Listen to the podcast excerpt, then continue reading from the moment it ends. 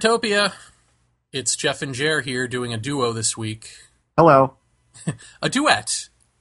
Like um, Frank Sinatra used to do with uh, everybody, right? Love lift us up where we belong. Wow. In any event, I'm going to ignore that and go on. Ah, thanks. Um, so this is going to be a variety of stuff episode. Uh, first up, of course, we need to talk about uh, the Emma Woods case and the fallout um, from that, or should I say, the rebuttal uh, to what she has said from Jacobs and somewhat from Hopkins.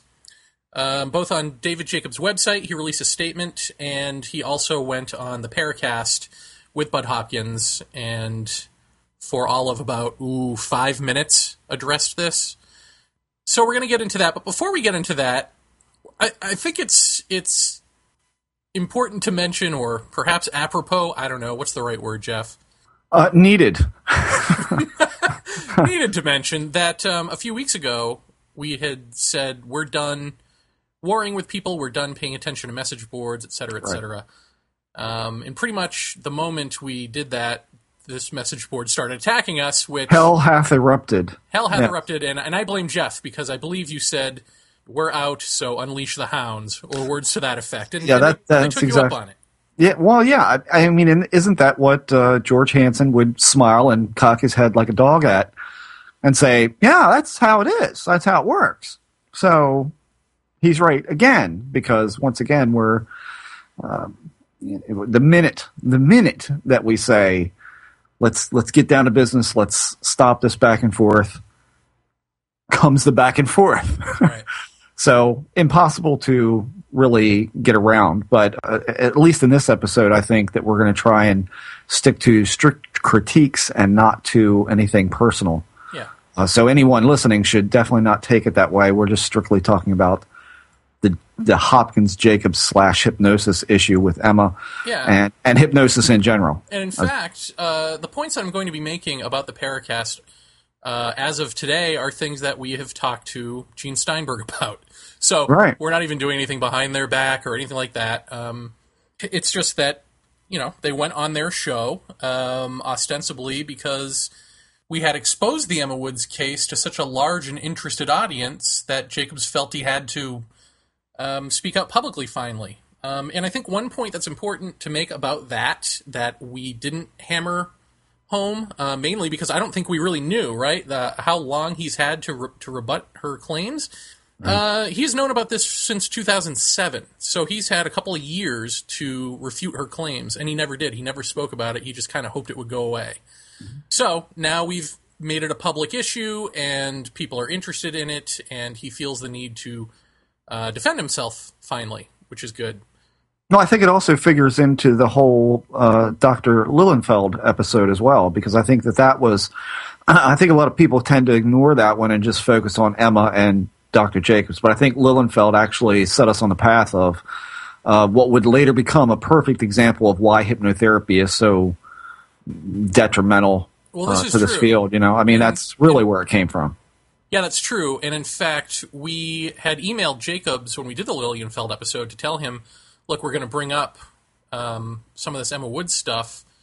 Uh, do you want to talk about it? And instead of instead of addressing us, saying anything to us, he emailed Dr. Lilienfeld directly. If you, if you'll recall, I think we mentioned that on the following episode uh, that that had happened. So, Dr. Greenfield, yeah. yeah, yes, called him Dr. Greenfield. So, um, yeah, so even as of the Lilienfeld episode, he was still trying his best not to go public with any sort of defense, um, and still trying to keep this under wraps. And I guess we need to make um, this uh, confession uh, that he actually told us his his side of the story. Jacobs did Sure.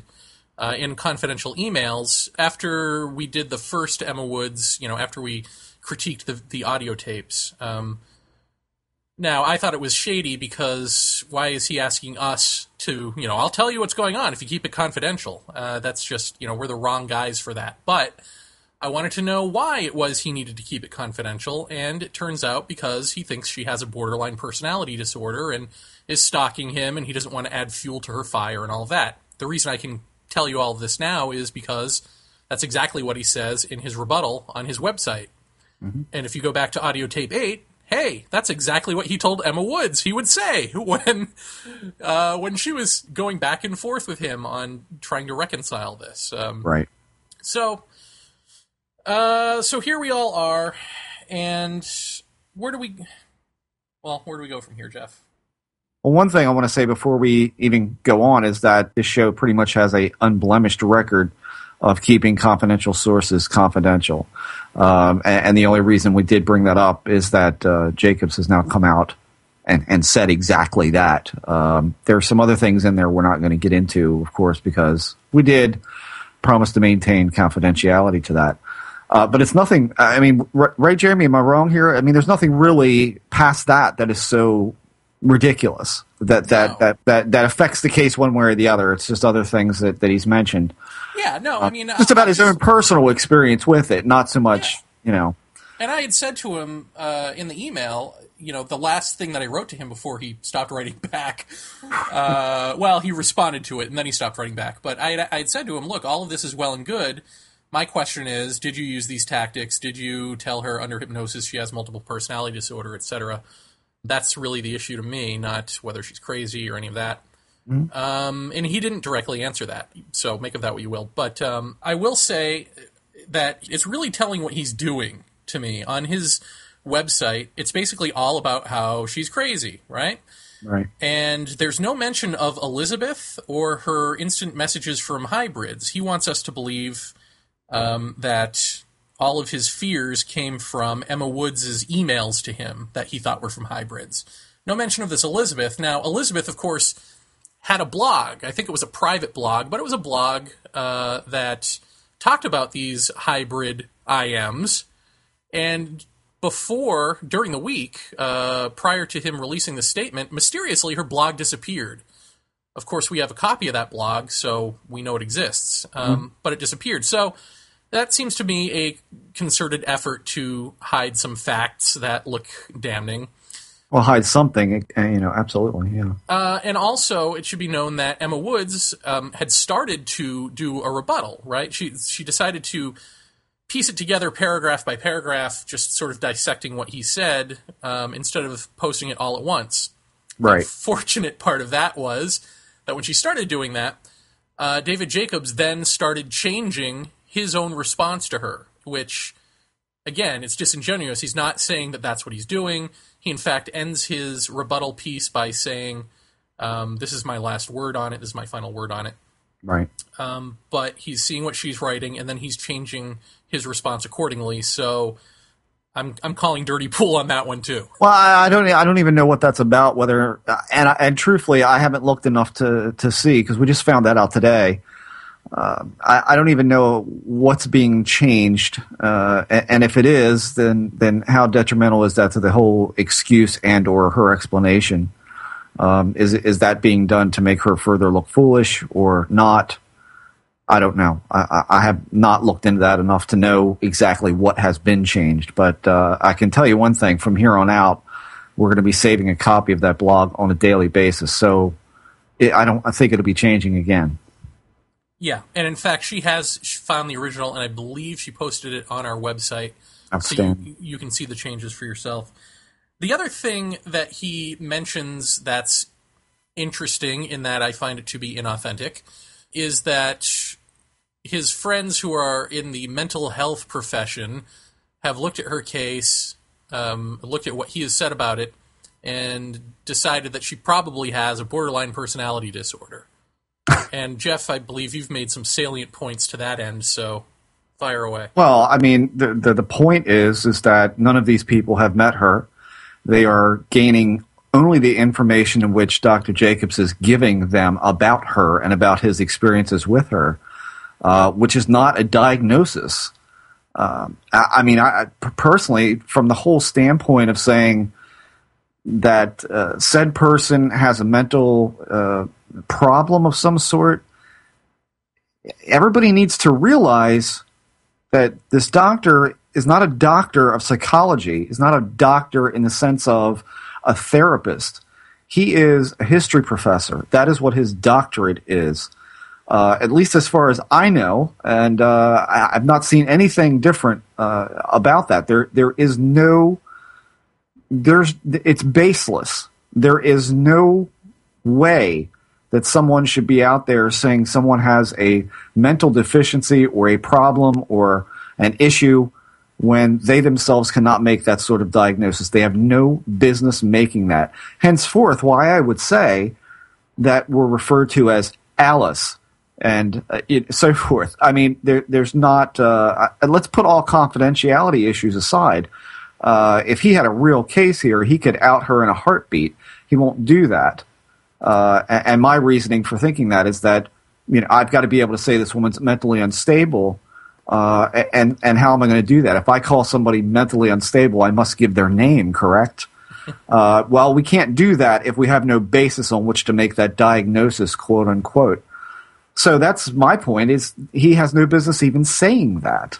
Well, that's right, and that's something someone had asked on our message board. Is you know we know her as Emma Woods. He refers to her in his rebuttal as Alice. Uh, is he outing her real name? And no, he's not. Alice is not her name. No. And I think what he's doing is trying to make it difficult for people to know where to look for her side of the story. I'll tell you where you look down the rabbit hole because I think that's his analogy right there. Right. But be that as it may, um, that that's the only thing I can say to that. I mean, this is uh, this almost reminds me of the the Meyer tree uh, scientists. you know? Yeah, somebody Just, wrote that on our message board. really? Yeah. Yeah. I mean, it's like you know, do they exist? Do they not? And if they do, do they know the whole story? Probably not. In in both cases, I don't I don't know. But uh, either way, if I consult uh, somebody uh, that I know, uh, they would say Jeremy is crazy. What? and that's it. I mean, that's as easy as it can be, right there. So, um, yeah, this is the thing that really bothers me is distressing. That, yeah, I mean, the worst thing that you can find out uh, if you're an abductee, uh, or the worst thing you can be threatened with is, we'll, you know, say you're crazy, right? Uh, and that's what he's doing here. I mean, that's so. Why would you ever go to the these guys, Hopkins or Jacobs, who are just going to viciously tear you apart? And try to make you look crazy um, if you don't like what they did with your brain. Well, if you don't like, if you question their methodology at all. Uh, I mean, I think that that's kind of where it went with this. I, I and I'll, I'll say this. I think, and I've told Emma this as well. I think that both of them, just based on what I've heard, it sounds to me like both of them got a little too absorbed into this uh, which we know that the paranormal has a tendency to do. Let's refer back to George Hansen yet again. Uh, that it can suck you in, obsess you, and, uh, and, and occupy pretty much your every waking thought. And at that point, it can take up a life of its own. Uh, I think that's probably what happened here. I don't know to what degree, but I think both of them were caught up in a, in a certain matter speaking. She desperate for help, uh, he becoming engrossed in in the story.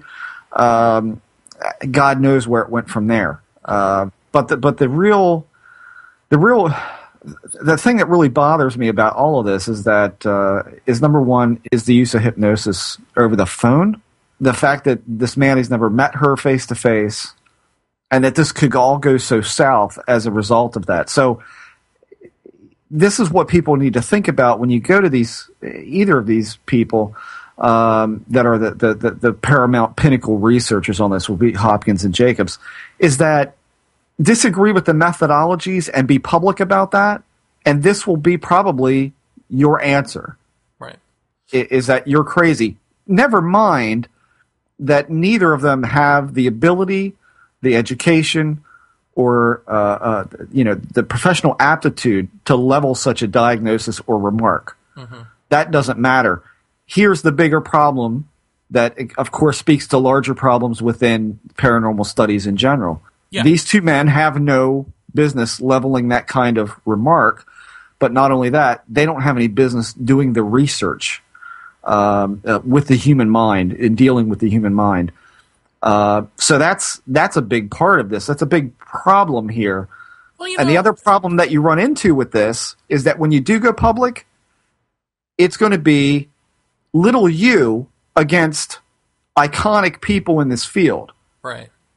There's your other roadblock, and I think that's what Emma is faced with right now. Well, one of the it's funny, you know, one of the detractors on their forum on the, the Paracast forum early on had, had said, you know, Jeremy Vaeni is a, a failed uh, MTV writer and Jeff Ritzmann is a uh, I'm a guitarist with a filthy tradesman. You're right. You're a guitarist, and so what? What do they know about anything? You know, sort of thing. It's like, what? What are they doing here? Uh, why are we taking their word over Doctor Jacobs? And it's like, the more I think about that, the more correct they are, but too correct for their own good. It's like, yes, I am a writer. Jeff is a guitar player.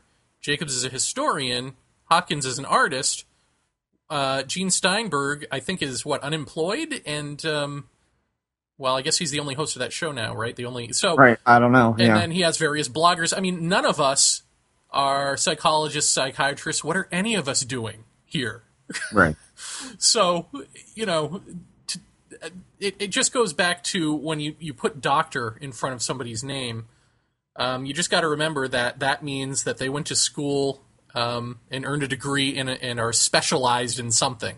They're right. really, really intelligent about something, but that doesn't translate into anything holistic. It doesn't mean they're smart about everything or that we should just worship them or any of that. And I think we tried to bring that up in another episode and maybe did it poorly because I think there was some, there was at least one uh, listener who had um, sort of didn't get what we were trying to say when we were saying, you know, doctors aren't smart.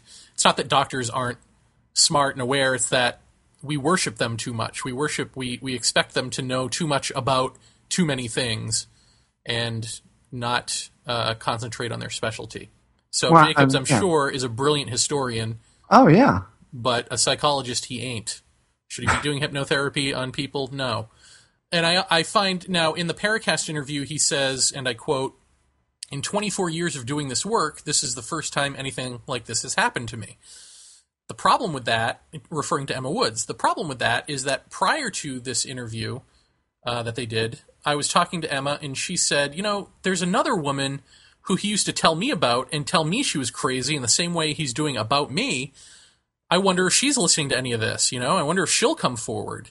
And of course, we also know that Emma is um, friends with an anonymous uh, man who is also not enthused, let's say, with what Jacobs uh, has done with him. So we know that at least two people exist, or you know, if we're to believe Emma, uh, we know that they exist, who aren't happy with what has happened to them. Uh, uh, one of whom he has, you know, been calling crazy.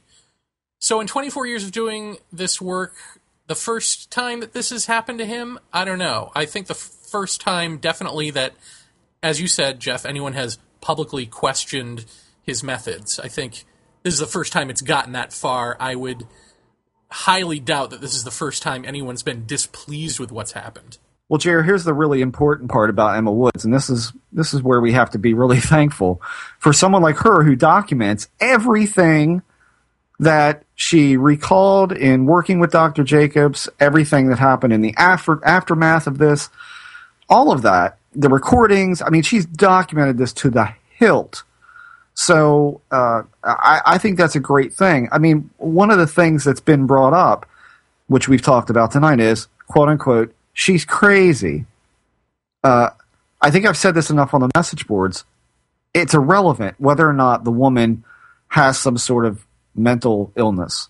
Uh, I, I don't personally believe she, she does, but I'm not a therapist either we've had her on this show. People have heard her, um, heard her speak, and and see that she's a fairly lucid individual.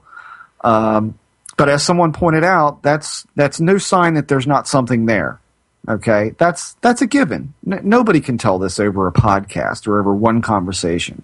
But the point to make here is that she's documented all of this stuff, and the other. I think that people point out this whole thing of her uh, contacting radio hosts that will be hosting Jacobs on their show or their podcast and all. They see that as wow, that's really relentless. That means something's wrong with her. Let me give you the other side of that coin. In that, if something like this had happened to any of us listening to this program, where we genuinely had documentation of what had gone on with us, what was said, what was done, recordings of our sessions, recordings of our conversations, and we knew that we were in the right here and that something had been done to us that had a detrimental effect on us, I think any of us would be relentless to see that through. Right. And so I don't think it's fair to label her crazy just because she is trying to get some sort of movement or recognition in this community as to what happened to her and for someone to answer for it. Uh, that doesn't speak to anyone being sick in the head. That speaks also to someone who genuinely feels they're in the right and something ha- has been done wrong to them that's caused them uh, harm. Right. So let's make that point w- very clear. Uh, but in the end, it matters very little to the the overall sphere of the argument. Was there something? Was there wrongdoings here? I, I don't think that that speaks to that very very well. Well, and part of a part that goes along with the critique that she must be crazy is that she released these audio tapes and you know they could be edited because you know that's what crazy stalkers do. Right. They edit tapes to make uh, their victim look bad. To that end jacobs said on the paracast episode quote they have to have been edited because my hypnosis sessions with her lasted from three to four hours. So i don't know how she can do that. I have not seen i have not gone through everything. It's too hard for me. But the sessions i have heard have been edited and have not been able to go through her material one piece at a time. But my guess, my sense is obviously that it's been very heavily edited and that everything she has done tries to put me in a bad light. End quote. When asked about the tapes, um, Jacobs goes to the hypnosis tapes, but that's not what everyone's been harping on all these weeks. Everyone's been harping on that audio tape eight, where most people seem to think that he is condescending to her he's not even addressing that. No. and he's not even really, he's saying he hasn't heard any of them. Uh, basically, he's saying the hypnosis sessions must have been edited for time. right. Because they couldn't, he, she couldn't possibly have posted three to four hour sessions. So, uh, you know, there, there's a lot wrong there in my book. I mean, again, he's had two years of accusations by a crazy stalker that he hasn't gone through he hasn't what gone through her all of her material. I mean, we've gone through her material in like weeks. What's taken two years to? So he's just saying, obviously, it's been edited. yeah, put me in a bad light. Well, mm, you you don't even know mm-hmm. which tapes we're all talking about, and you don't even know that they are edited because you haven't listened to them. Well, I'll say this about Conversation 8, just because that seems to be the one that, that holds the big bone of contention for everybody. Uh, if you, and anyone can do this, if you drop that, uh, that MP3 file, uh, I think that's available on her website, into any any audio editing program. You can look at the noise level on that, and I think that everybody pretty much knows that when you edit things together um, you get weird syllables that pop out, and someone talked like this, and you know you get that that juddering, jumping sound when you try to edit phrases and or words separated by other words, and and make that try and make that into some cohesive sentence. I don't think that's what we're hearing here. Uh, when you listen to that and you listen to the background noise, that background noise during the, the, the contiguous conversation does not change. There is no um, there is no break in that. Uh, the only breaks that you find is when personal information and or pertinent names are removed, which I give her credit for doing because if I were in her position, I'd be outing people. Um, so I think we're hearing a contiguous conversation there. Anybody can open these up and examine the waveform and see these are pretty much untouched aside from the simple pullouts of names and or specific personal data. Right. And this whole thing of tapes being edited, this gets back to something that must be critiqued um, with Gene Steinberg here. Uh, because for weeks he's been talking about, well, these tapes could have been edited. They could have been edited. And when Jacob said that, Gene then said on his forum, aha, see, even Jacobs thinks they could have been edited. So by sort of agreeing and using what Jacob said as his aha moment, he is basically admitting that he too has not listened to the audio tapes because he would know that we're not talking about the hypnosis sessions. Right. We're talking about that audio tape 8. And this to me gets into a real problem because MSNBC and Fox News, um, they're sort of like rival networks and they go at each other. But when it comes down to the actual citing of sources, if Fox is the news source, MSNBC will cite them and vice versa. But Gene won't do that with us because I, I guess we're, what, a rival show? I don't know what the deal is. Um, because we don't actually have a beef with him. We had a, a beef with the ex host and he's gone, so we should all just get along. Uh, now, this this is a problem because the whole reason that they had this roundtable discussion about hypnosis in the first place was again because we brought the Emma Woods thing to light. And we made the use of hypnosis as a valid tool for memory retrieval an issue again mm-hmm. in a big way with the Lilienfeld episode. So essentially, the Paracast is trying to sort of chase us in that sense. I mean, I don't, I don't want to make it sound petty, but I, I think that's kind of what it is. It's like people listened to our show and then went to their Hall of Fame or Hall of Shame forum and said, "Hey, why is Jacobs still in the Hall of Fame when all of this, you know, are you guys paying attention to even what's going on here?" And the answer was, "Yes, yes, we're on top of it." But they clearly weren't. Like Gene clearly has not listened to these tapes. He's clearly just defending sort of off the cuff for what he thinks sounds right uh, as a defense. Oh, tapes, they're edited. You know, it's like, uh, and then to me, this gets even more convoluted and just wrong-headed because Gene's used to be a reporter, so he should know these things. And one of the things he should know is to not lie, right? Because that's going to bite you in the butt. And in my opinion, he did lie during this episode, and that's just my opinion. You may see it differently, but um, you know, let me just show you what I'm talking about here. He says to Jacobs, "quote Let me ask you a left field question that occurred to me about the hypnotic regression. Does it always have to be done in person?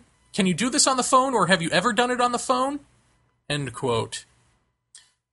Now, anyone who has listened to our show knows that, or read any, you know, our responses on our forum knows that we have so been over the hypnosis on the phone thing that it's become its own cliche almost, you know? Mm-hmm. The fact that he's doing hypnosis on the phone. In fact, it was such a big, it became such a big deal that Jacobs felt the need himself to address that in his rebuttal online. Uh, mm-hmm. Uh, he has this whole bit about why it's okay that he's doing hypnosis over the phone. That is directly related. All of this is directly related to having to answer to the stuff that we have brought up and that Emma has brought up. So for Gene to say that this is a left field question that's just occurring to him now, it doesn't make sense even in the context of the discussion they were having that he would just all of a sudden out of nowhere think, "Hey, I've got a question. Are you doing hypnosis on the phone?" I mean, how would that even occur to somebody to ask? Um, so instead of citing us, instead of saying, you know, one thing that, that Paratopia has harped on over and over again is this hypnosis thing on the phone. Is that true? You know, he didn't do that because right. we're this rival network. Apparently, I, I don't know. I don't know what the deal is, but again, I think that that is uh, I call foul on that. That's that that ain't no good. I, I don't I don't know. I don't know if I call it lie. I think it's it's more along the lines of just what you said. It's you know we're going to ignore the rival station here because we can. I don't I don't know that I'd be comfortable saying lie in that sense, but uh, it's it's disingenuous to say the least. I think uh, in that sense. I, I, don't know. I, I, mean, so you think that this question occurred to him about hypnotic regression? No, I absolutely don't. So that would be a uh, lie. well, okay. I mean, I you know. I, I don't know. I have a problem anytime I, I say that because you know we don't know the inner workings of whatever somebody's thinking. But I find it to be disingenuous. I think absolutely that's where it came from. It wasn't a left field question. I, I don't know. I mean, it's uh, and th- but this has been just about for everything. I mean, when you when we did the Lilienfeld episode, all of a sudden on the Paracast board, that seemed to be the main topic of conversation, to the point where a new thread had to be started by one of the moderators there to house all of the discussion that was being talked about when it came to regression hypnotherapy that seemed a little weird to me. It's like, why wouldn't you come here and talk about that? Uh, no, they they're going to talk amongst themselves on that board because we're just evil, I suppose. I don't know. Uh, maybe it's leftover animosity from from the old war, uh, now since past. But uh, I, I can't say I'm surprised, Jeremy. I'm not surprised by the notion that that we latched onto something here that that needed addressed, and it's something that, uh, frankly, I think goes all the way back to the first time that they had um, Hopkins and Jacobs on the show, essentially treating them like ufological royalty. And then later on, having uh, an experiencer on who was decidedly against hypnotherapy and both hosts at the time seemed to be edging that person on to, hey, get some regression done and, and try a Hopkins or a Jacobs. So there's a certain amount of, we can't talk about that uh, because to do that would put them in a bad light. Based on what's going on, I think we can tell that, that uh, uh, at least the remaining host seems to want to put himself in, in, in the best light possible. Whether it's right or wrong, that's where he wants to be. So, I don't know, self preservation, uh, uh, you know, not promoting another show. I don't. Who knows what what that's all about? My my biggest problem is we've got uh, a really serious issue, and and we're right back to the same old cliche in ufology. No one is working together. Everyone just wants to ignore everyone else, and this is mine, and I take ownership of this. And uh, I mean, well, that's the thing. If we were all it just working, gets so goddamn immature sometimes. It's like, what am I, we- high school? This is such a, a a great subject to finally latch onto, in where if we were all doing our jobs here, or working together, or working toward truth instead of, like you would say, uh, going for the brass ring, right. we could really get get to the bottom of this, maybe. But we could definitely change some people's minds about the uh, validity of hypnosis, and maybe sooner than later, it will just be a defunct tool, except amongst the crazies. Um, Yeah. I mean, maybe you know, um, but this this sort of like trying to take ownership of a subject matter and trying to one up each other and all that. I mean, that that's just that's just more noise. But I do want to leave it on this happy note. Um, Jacob's my favorite Jacob's quote from the uh, Paracast episode uh, about hypnosis, where he says, "quote The sessions are not quite as good, and they're not as thorough, but they're satisfactory for the person remembering the experience." That's what he has to say about hypnosis over the phone. Now, Right. Emma Woods, um, I believe it was Emma and Elizabeth, right, were going to be the subject of his next book. Uh, that that he he had done hundreds of hours, That's the way I understood it. Yeah. yeah, of of hypnosis over the phone with her. So she is the one. She is the person he has done the most over the phone hypnosis with, by his own admission.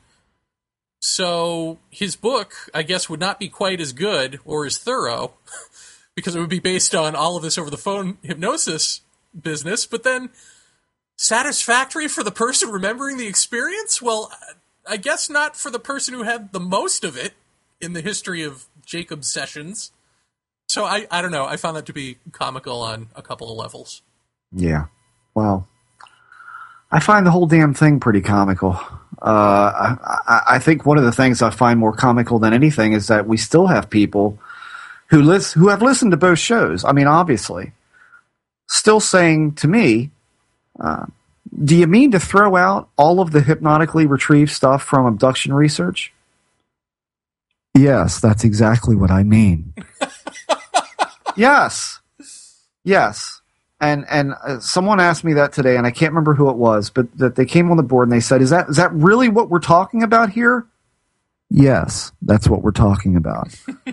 when when you've got a man of Dr. Lilienfeld's caliber, who you will never know how hard it was to get him to come on this show. I mean, he literally said, "Yes, I'll do it," and then I didn't hear from him for a while because he got busy with his own schedule. And then when I contacted him again, he said, "You know, I'm going to have to pass because I just don't think we're going to find any common ground in our discussion." Um, and I said, "Well, I think you'd be surprised, uh, and, and let me try to convince you." And and eventually he did come on, and when he did come on, it was a great show uh, because this is something that I've been harping on since about 90, 91. And I was, uh, I, I will never forget, my wife can attest to this. Uh, I gave a lecture in DC and I brought up this as a bad point in researching, uh, you know, abductions. Uh, I mentioned everything from cultural contamination to pleasing the therapist to leading questions uh, to just how fallible this is. And I would say a good seven to ten percent of the audience got up and walked out to Mumbles. The rest of them applauded it. So this is not by any stretch a new comment. This is not a new wrinkle. It's just that I think Lilienfeld is one of the first people, and let me let me do this before anybody gets their panties in a wedge. Um, I certainly was not the first person to call out hypnotherapy as an invalid tool by any stretch, uh, but I have been harping on it for years now. And so, uh, to get someone of, of, of, of Scott's caliber on here to talk about that was for me a major achievement to get someone from some, well someone as high up in the psychological community as he is to discuss this. And yet to still have people going is this what this really means? We have to throw all that out? Yes! Yes! That's precisely what it means. It's not worth anything i mean i gave the analogy today to one of our listeners that you know, if you were uh, someone that I hired and I had an accident investigation uh, team that went out and assessed how an accident happened, and they were all out of state jobs, and you went out and for, I don't know, w- one time you'd go and you do an amazingly factual job. And then the next time you just drive from my office down to the nearest Dunkin' Donuts and make it up. How is someone going to tell the difference? Okay you cannot qualify anything gotten from regression hypnotherapy. People say, well, what about the police? What about uh, in terms of a crime scene thing? You're talking about a completely different circumstance. You're talking about a memory that does exist from a traumatic point, maybe whether it be a robbery, murder, rape, what have you. I don't know what the scenario would be for something like that we're talking about an, an incredibly subjective, suggestible state. And, uh, uh, you know, as far I, I would like to get Scott back on at some some future point and ask him about what about murder, crime scene, stuff like that. That's really recent, really fresh. Well, is any of that is, admissible in court? Uh, no. So again, maybe that's not worth anything either. But let's let's make the definitive separation here between a paranormal experience and a robbery that may have happened less than three or four days ago. I mean, there's a definitive difference there. Let's not kid ourselves, okay? That that's that's the problem I have is that this is a is a very dangerous practice, and Scott has told us this point blank. It's it's disturbing what is going on in this community with it, and it's disturbing uh, how how prevalent and how uh, cavalier it's being used. And so, do I mean Let's dismiss it all. Yes, that's what I mean. Um, so someone asked a very good point, which maybe we'll address in a future show. Where where do we go from here? What what do we do? Um, h- how do we get at any of these memories that are so buried that they can't be gotten to? Well, why do we have to? Well, I don't know that we do. I, I think one of the things that that Budd said during the Paracast episode that kind of made me laugh was like, uh, well, hypnosis may not be a, a really a great tool, but neither is just sitting down and talking to someone. Have you tried that?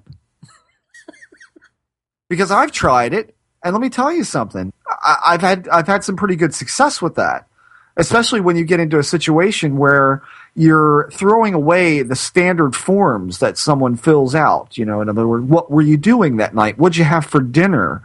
Uh, what color was the object? What color were the beings? Were there beings? Do they have a dog? I mean, all of that, when you throw that away and you just talk to someone, or you take them, as Jacques Vallée uh, said to me on the phone, what, what, what if you just take that person and you have a cup of coffee and you talk to them? You talk to them, not like an investigator, but just talk to them and you maybe take a walk uh, or take a drive to where their particular event happened and just talk to them, you will be surprised what you can get out of it. Uh, it may be a uh, something as simple as I seem to remember something about uh, you know a triangle. I don't know what that means, but I, f- I feel like I've seen a triangle here. Okay, that may seem completely innocuous at the time, but that may later on, as you as you develop the relationship with this this person that you're investigating their case, that may prove to be a valuable insight into something. This is not done. Hypnotherapy speaks to me as the problem with ufology uh, in a broader sense. We want the instant answer. We want the magic key that's going to open that door. We want the answer now, and we're entitled to it. None of that is true.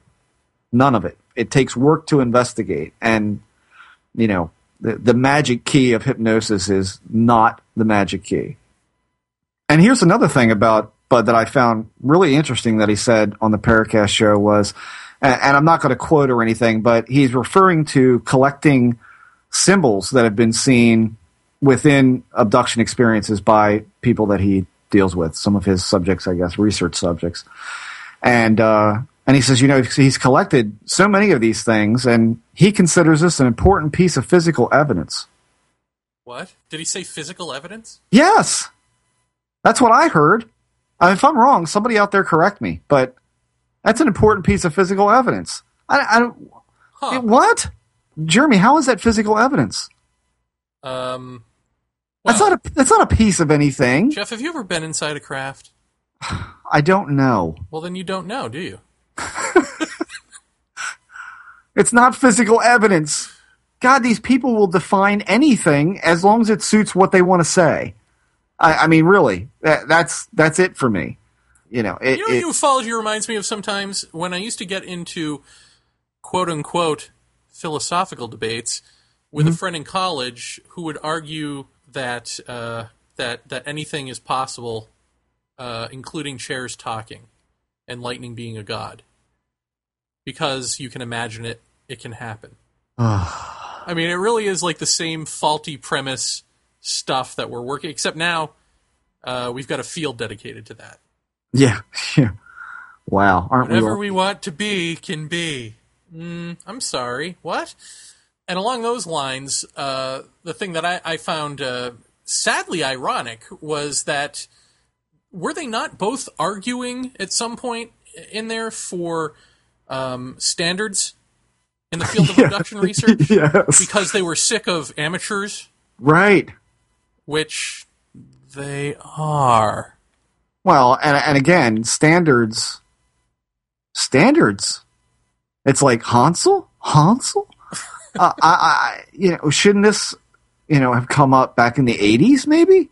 I don't know. Uh, and, and how do you standardize uh, what you're doing when, when when what you're doing is not a legitimate form of research? Uh, yeah, I, I'm not.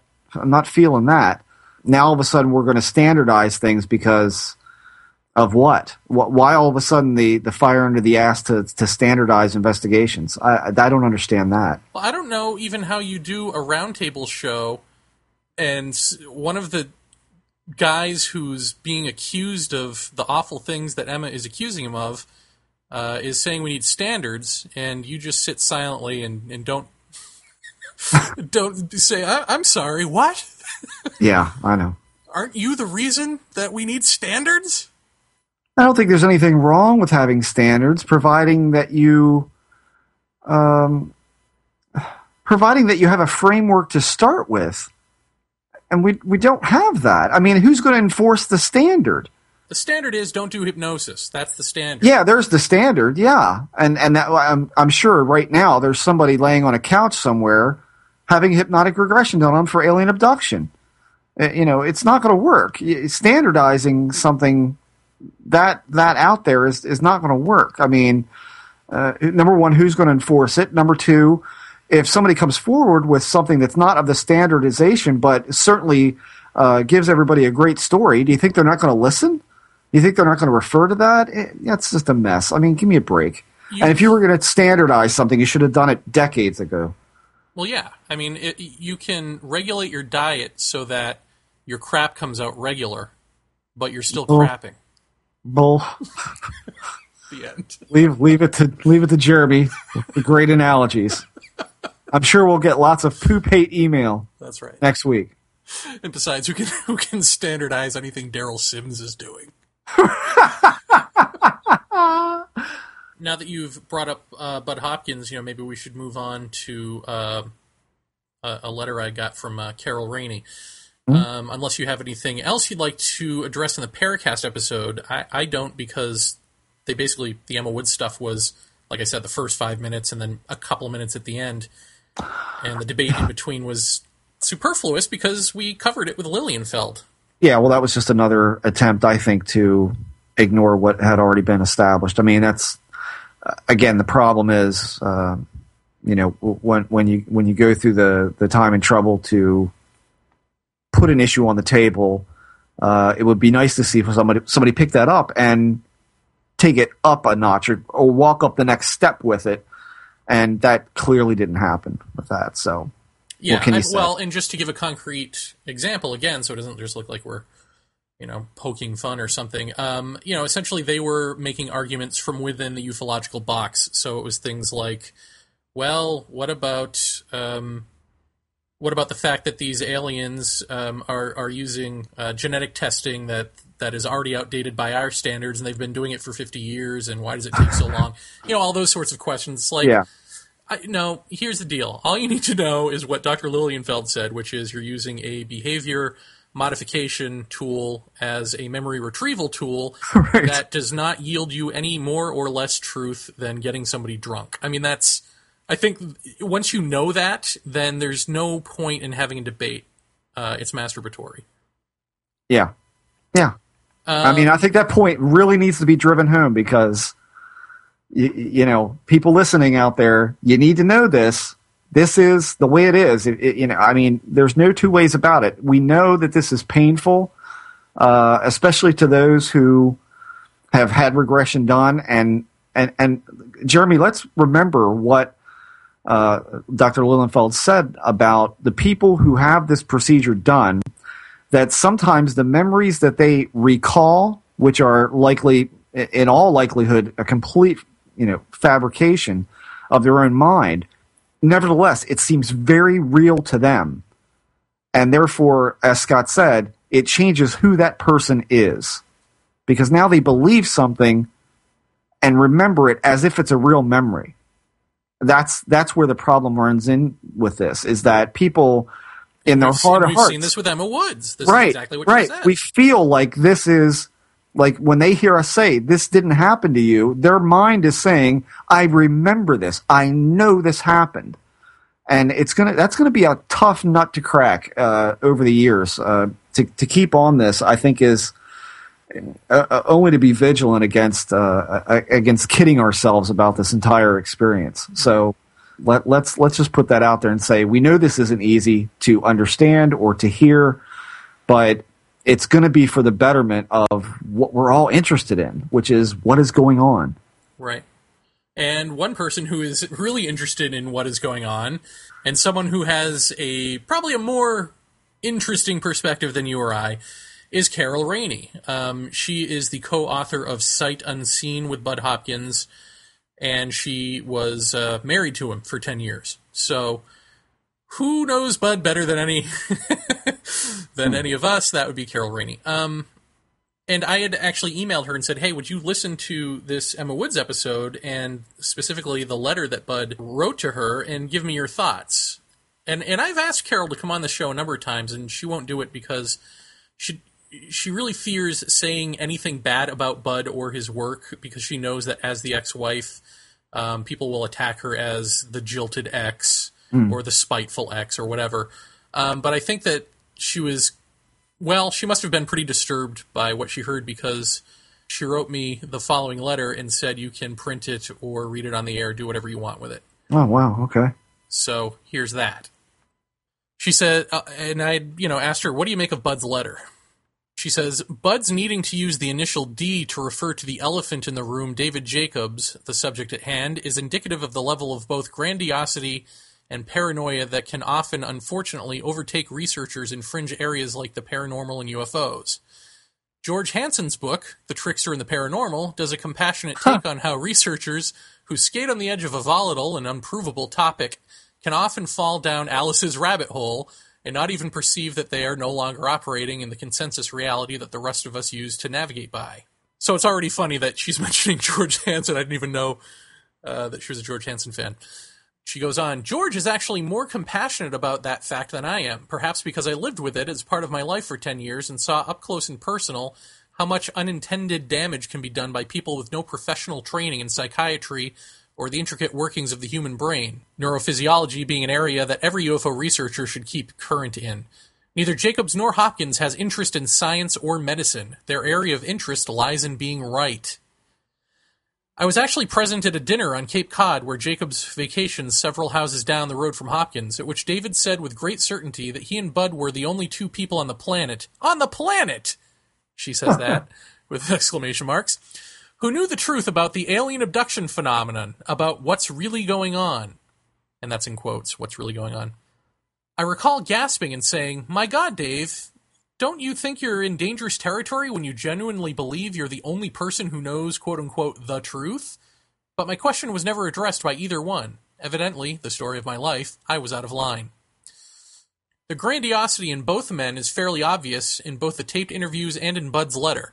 Both men essentially say that Emma Woods' feelings that Jacobs is the only person who can help me is quite accurate, and that if she challenges their version of the truth in any way, she's going to find herself up the proverbial creek without an escape paddle. There is only one true way, the Jacob Hopkins way. Anyone who challenges their interpretation of this phenomenon or the best way to deal with abductees will be rebuffed with enormous fury and the aggrieved outrage of, an, of the unjustly accused. As your program mentioned, there is some part of Dungeons and Dragons going on here. I'd add also a degree of folie à deux between this researcher and his hmm. subject. They're both caught up in it, and based on their interminable conversations and inability to extricate themselves, there's classic transference and possibly countertransference also occurring. Cue the drums. That should be a signal to a trained therapist, and one who is in constant analysis himself, that the relationship has entered territory that can be extremely injurious to the patient. This kind of work is the equivalent of using a blunt instrument like a can opener, the non medical researcher slash hypnotist, to take the top off the skull of some damaged person and then finding out that there aren't any instruments in their kit bag to sew it back on. Neither of these researchers is willing to admit to being victim of, ho- of a hoax. There are many, many reasons for people to hoax, and in this Elizabeth Emma case, I've seen that type too in our home. There's likely jealousy that a new case, a new abductee, is taking center stage in the researcher's heart. Huh. Budd certainly has been victim of hoaxes, one of them being the Jim Mortellaro case, which was a really wild game involving electronically altered voices on the answering machine and phony doctor's letters. But it took his foundation's entire board of advisors to get him to even minimally acknowledge it in, his, in a website posting. But he refused to ever meet with the concerned individuals, who had suggestions for remedying a situation in which a lone researcher decides that an over the top case is bona fide. There have been others that will be exposed. You were correct in predicting that. She then emailed me a little bit more about the Jim Mortellaro case, if you want to hear that. Yeah. Okay. She says the Jim Mortellaro case was one with elaborate claims made by the abductee that a large group of doctors and research scientists north of the city were secretly doing an elaborate study of Jim and other abductees and wanted the assistance of Mr. Hopkins. Jim, using an electronically altered voice, called and left messages for Mr. Hopkins as a female doctor, so and so, among other multiple personas that were adopted by the hoaxers in hopes of attracting Budd with an, with an alluring story. And it worked. Budd went on several radio programs with Jim and spoke nationwide about the case and its implications for the field at various UFO conferences. You might still be able to find remnants of the Jim or James Mortellaro case online. For a brief shining moment, here was an alleged abductee who had a star presence in a small community. He was noticed, paid attention to, admired, and exclaimed over and he had a well known UFO researcher holding an unwavering belief in the merits of his case, right up until the researcher was literally forced by the Intruders Foundation board to acknowledge that he would no longer work with this unreliable man. None of the above is confidential, since all of it and more was in the publicly available radio shows, online interviews, and the massive amount of self promotion that Jim himself did online, posting an alleged letter written by his doctor, for example, who was testifying to the horrible physical mangling that Jim had undergone at the hands of aliens and going on at length in language and style no doctor would ever use in a public document. At one time, at one time, the Intruders Foundation posted briefly a statement of Budd's withdrawal from the case, although it was soon taken down. Yet, in the scientific noosphere, uh, spread rapidly through cyberspace, this particular case, an ingenious hoax, still exists for many listeners, readers, admirers of the UFO pioneers as one more notch in the truth belt of the UFO phenomenon. So, Jeff, what do you make of that? The only two people on the planet, on the planet, that that know, huh? Ugh. Yeah. Uh, what what do you say about it? I mean, I, I don't know. It, it's just, uh, isn't it just testament to how screwed up this whole mess is? Um, it's no wonder people walk away from it. It's no wonder that uh, it really is just such a mess. And uh, well, here here's the thing. My favorite quote is Neither Jacobs nor Hopkins has interest in science or medicine. Their area of interest lies in being right, which I think is you could replace their names with 99.9% of anyone in ufology, and Yeah. the sentence is still valid. So I think that's interesting, you know? yeah, yeah, yeah. I, I think um, I think unfortunately that um, good researchers who are genuinely after something in an intellectually honest way are an extreme rarity. I think, and and here's something that's going to sound strange coming from me.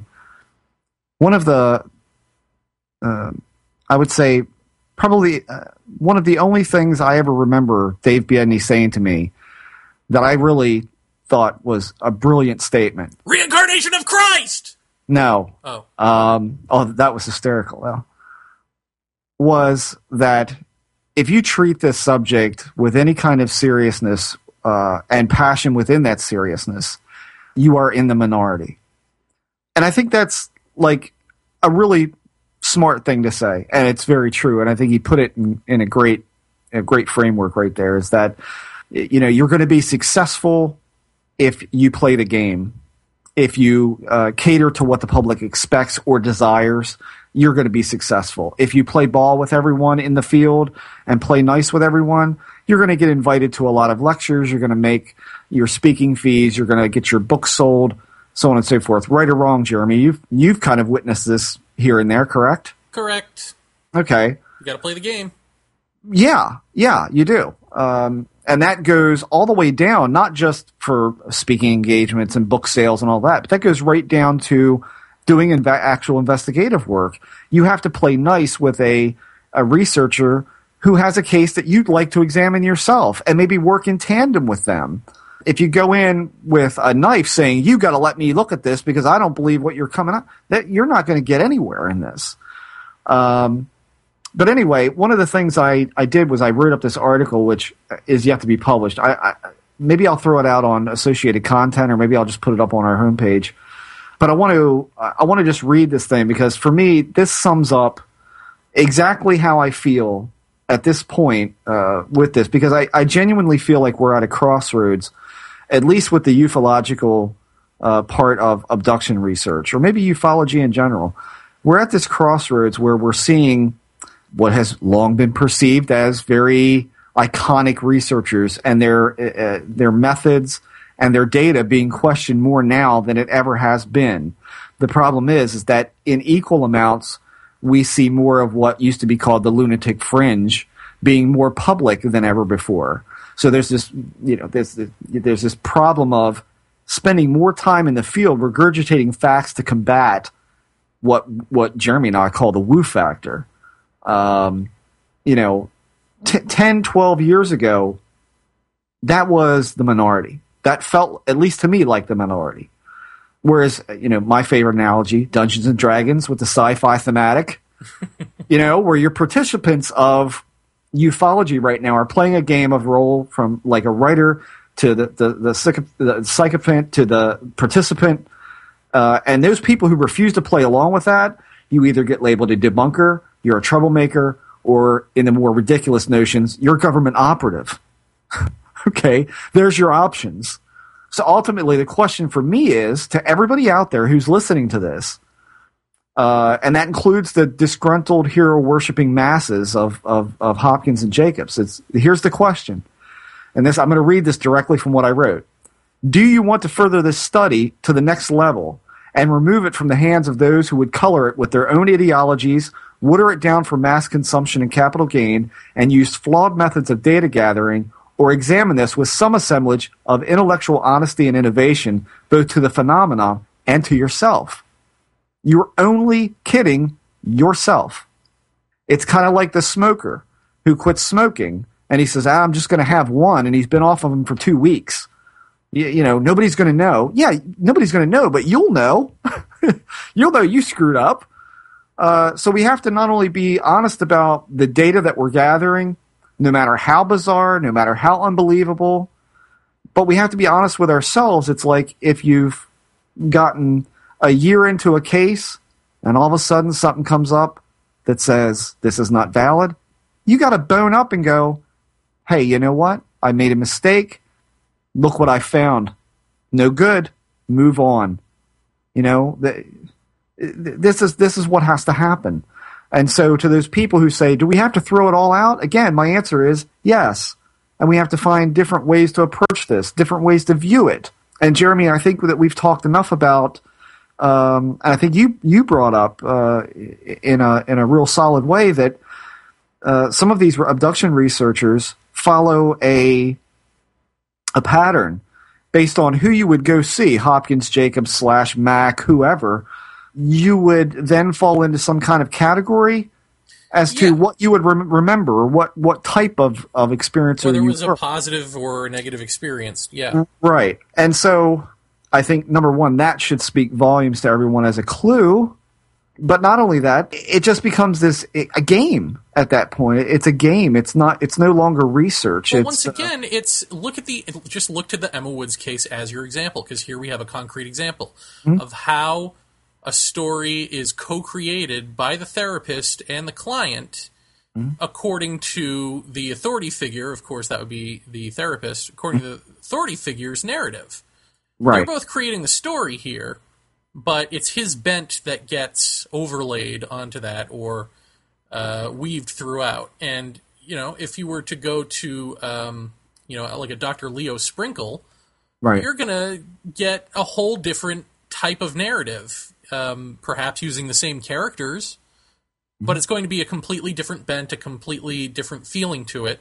Same thing with John Mack. Same thing uh, with even Budd Hopkins. I mean, even I mean, there's a reason that Hopkins and Jacobs don't completely agree on the severity of what's going on, and I think that's because they don't have the same amount of fear about what the, the sort of end result of this whole hybrid thing is, and so I mean, Jacobs is so adamant about it that voila, he gets information right. that validates that, and Hopkins is not quite. So voila, he gets uh, something that that's a little bit more, I don't know, middle of the road terror. right, right, right, right. And I, I think, and here's the other thing that I that I wanted to bring up earlier and forgot about. I think that when we're talking about major figures in research within this quote unquote field, if you can even call it that, is that the name, the book, uh, the icon dictates the importance of the information. That's a problem.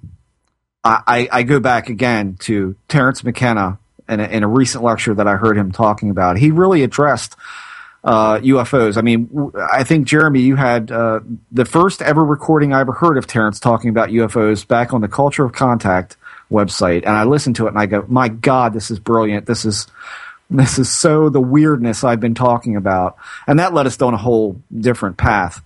Um, this must have been a much later uh, recording of him where uh, he had come to much different conclusions. He said there is a uh, the, the, the UFO or the flying saucer is a twofold problem.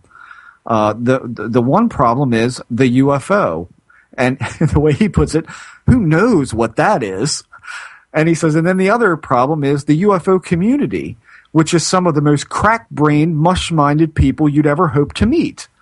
They give themselves funny names and wear tiaras. And it's, tr- it's true. it's true. He said that he encountered a man now, I don't know who this is. It could have been any of the people we're talking about or none of the people we're talking about here tonight.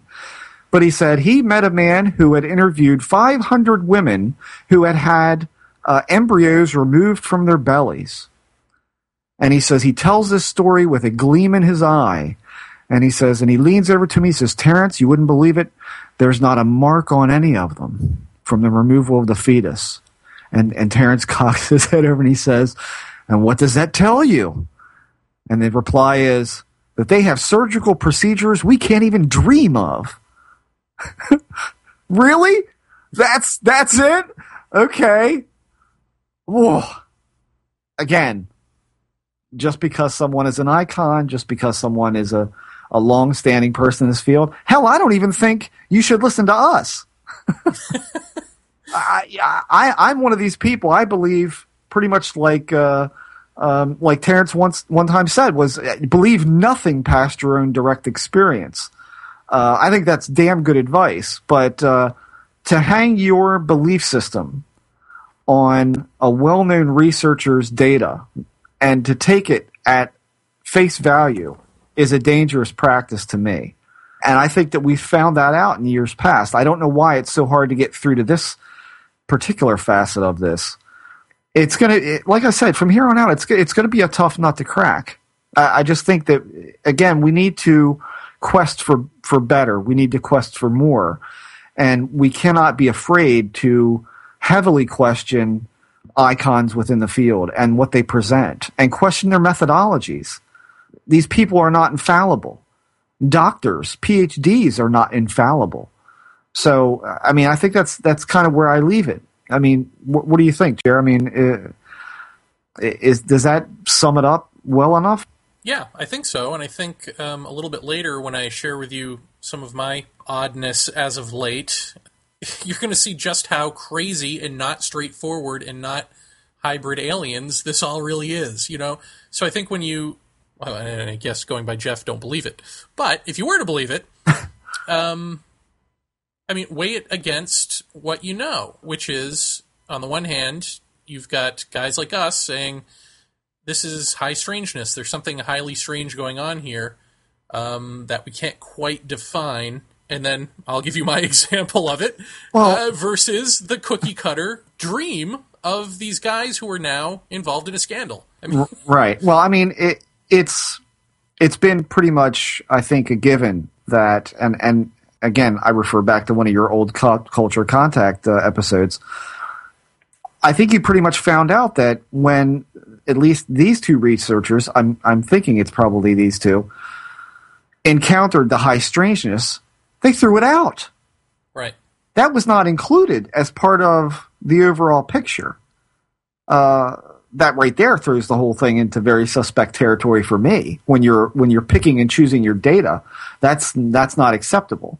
I want to I want to leave this subject and move on on a different note because mm-hmm. I know that Jacobs is listening. I know that he's listening to this. So I want to ask Dr. David Jacobs, since he won't come on the show, what is it that you're afraid of? I, re- I really because the the book, you know, uh, his last book on all of the hybrid stuff was called The Threat, and so there are these aliens, right? And they're they're creating hybrids, us and them, so that they can infiltrate society. And what is it that they want to do exactly if we are to look at anything they've said or done? Well, they want to get rid of nuclear bombs, right? and they care about global warming. So basically, the thing that we're afraid of is making the planet better or society better. I mean, like if you had some sort of alien overlord that was the, the psychic thing in control of us and we were like the puppets to this puppet master, what exactly would that puppet master be doing with us? Huh. Anything bad? I mean, what what good are we doing? I, I don't know. So I would question what what the fear is, even on the terms of, oh my god, there's an invasion going on. Oh my god, these aliens, they they want us to get rid of nukes and take care of the Earth. Run! I mean, well, I, well. This is Phil and Imbrogno, paranormal investigator and scientist sometimes. You're listening to Jeff and Jeremy on Paratopia.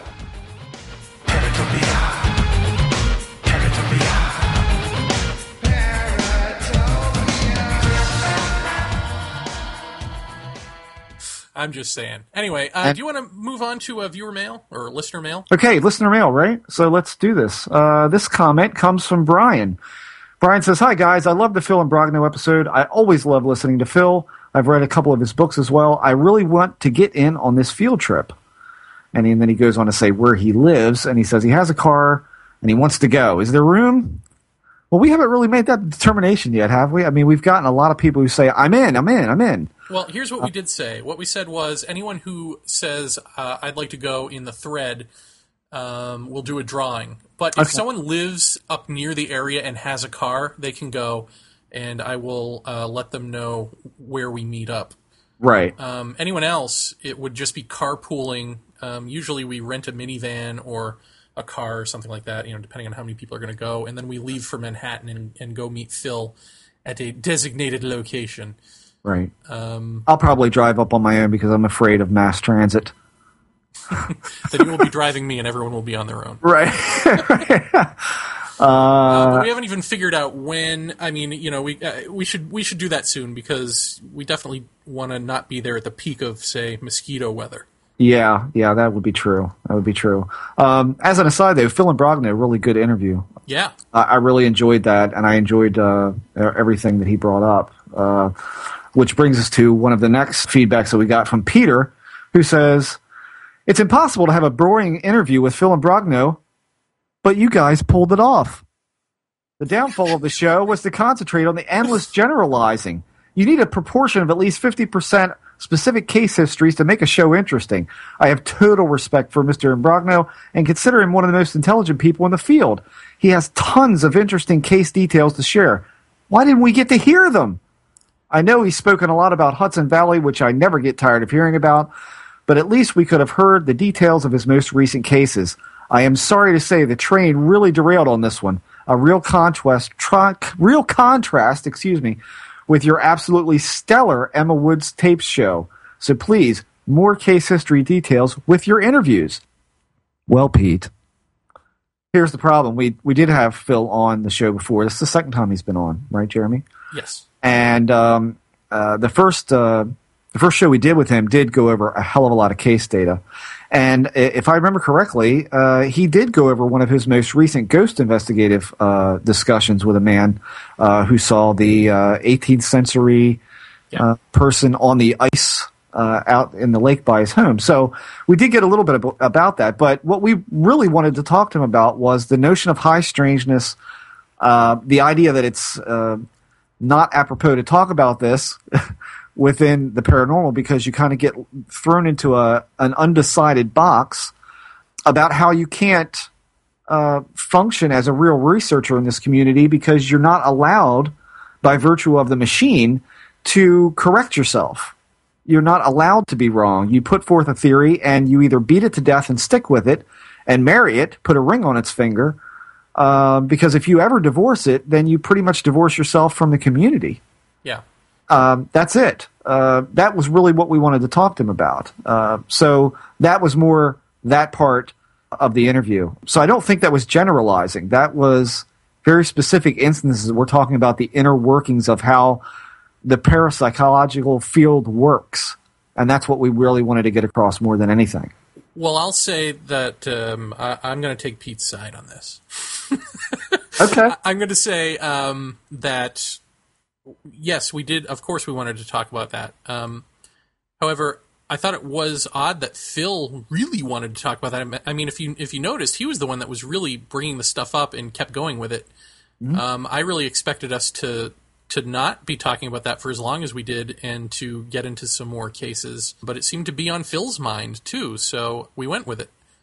Uh, Yeah. And you get what you get. But of course, Phil is one of those guys who's going to be on frequently, so Oh, absolutely. uh, we'll definitely be getting into cases later. and let's let, and let's not make the uh, the apology here that that we don't want to be a show that continuously just puts out scary stories because that's that's not what we're trying to do here. I mean, No, you I know, you but I really, just but I thought it was weird that, that we we were supposed to be talking about his book. Um, Mm-hmm. I thought more than we did, and we ended up talking more about why he left ufology.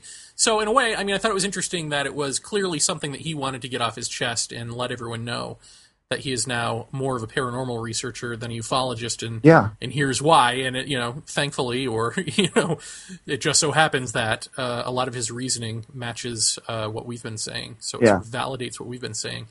But um, you know, I did want to hear more stories, not not for the sake of just hearing horror stories, but correlations between various uh, sets of paranormal things.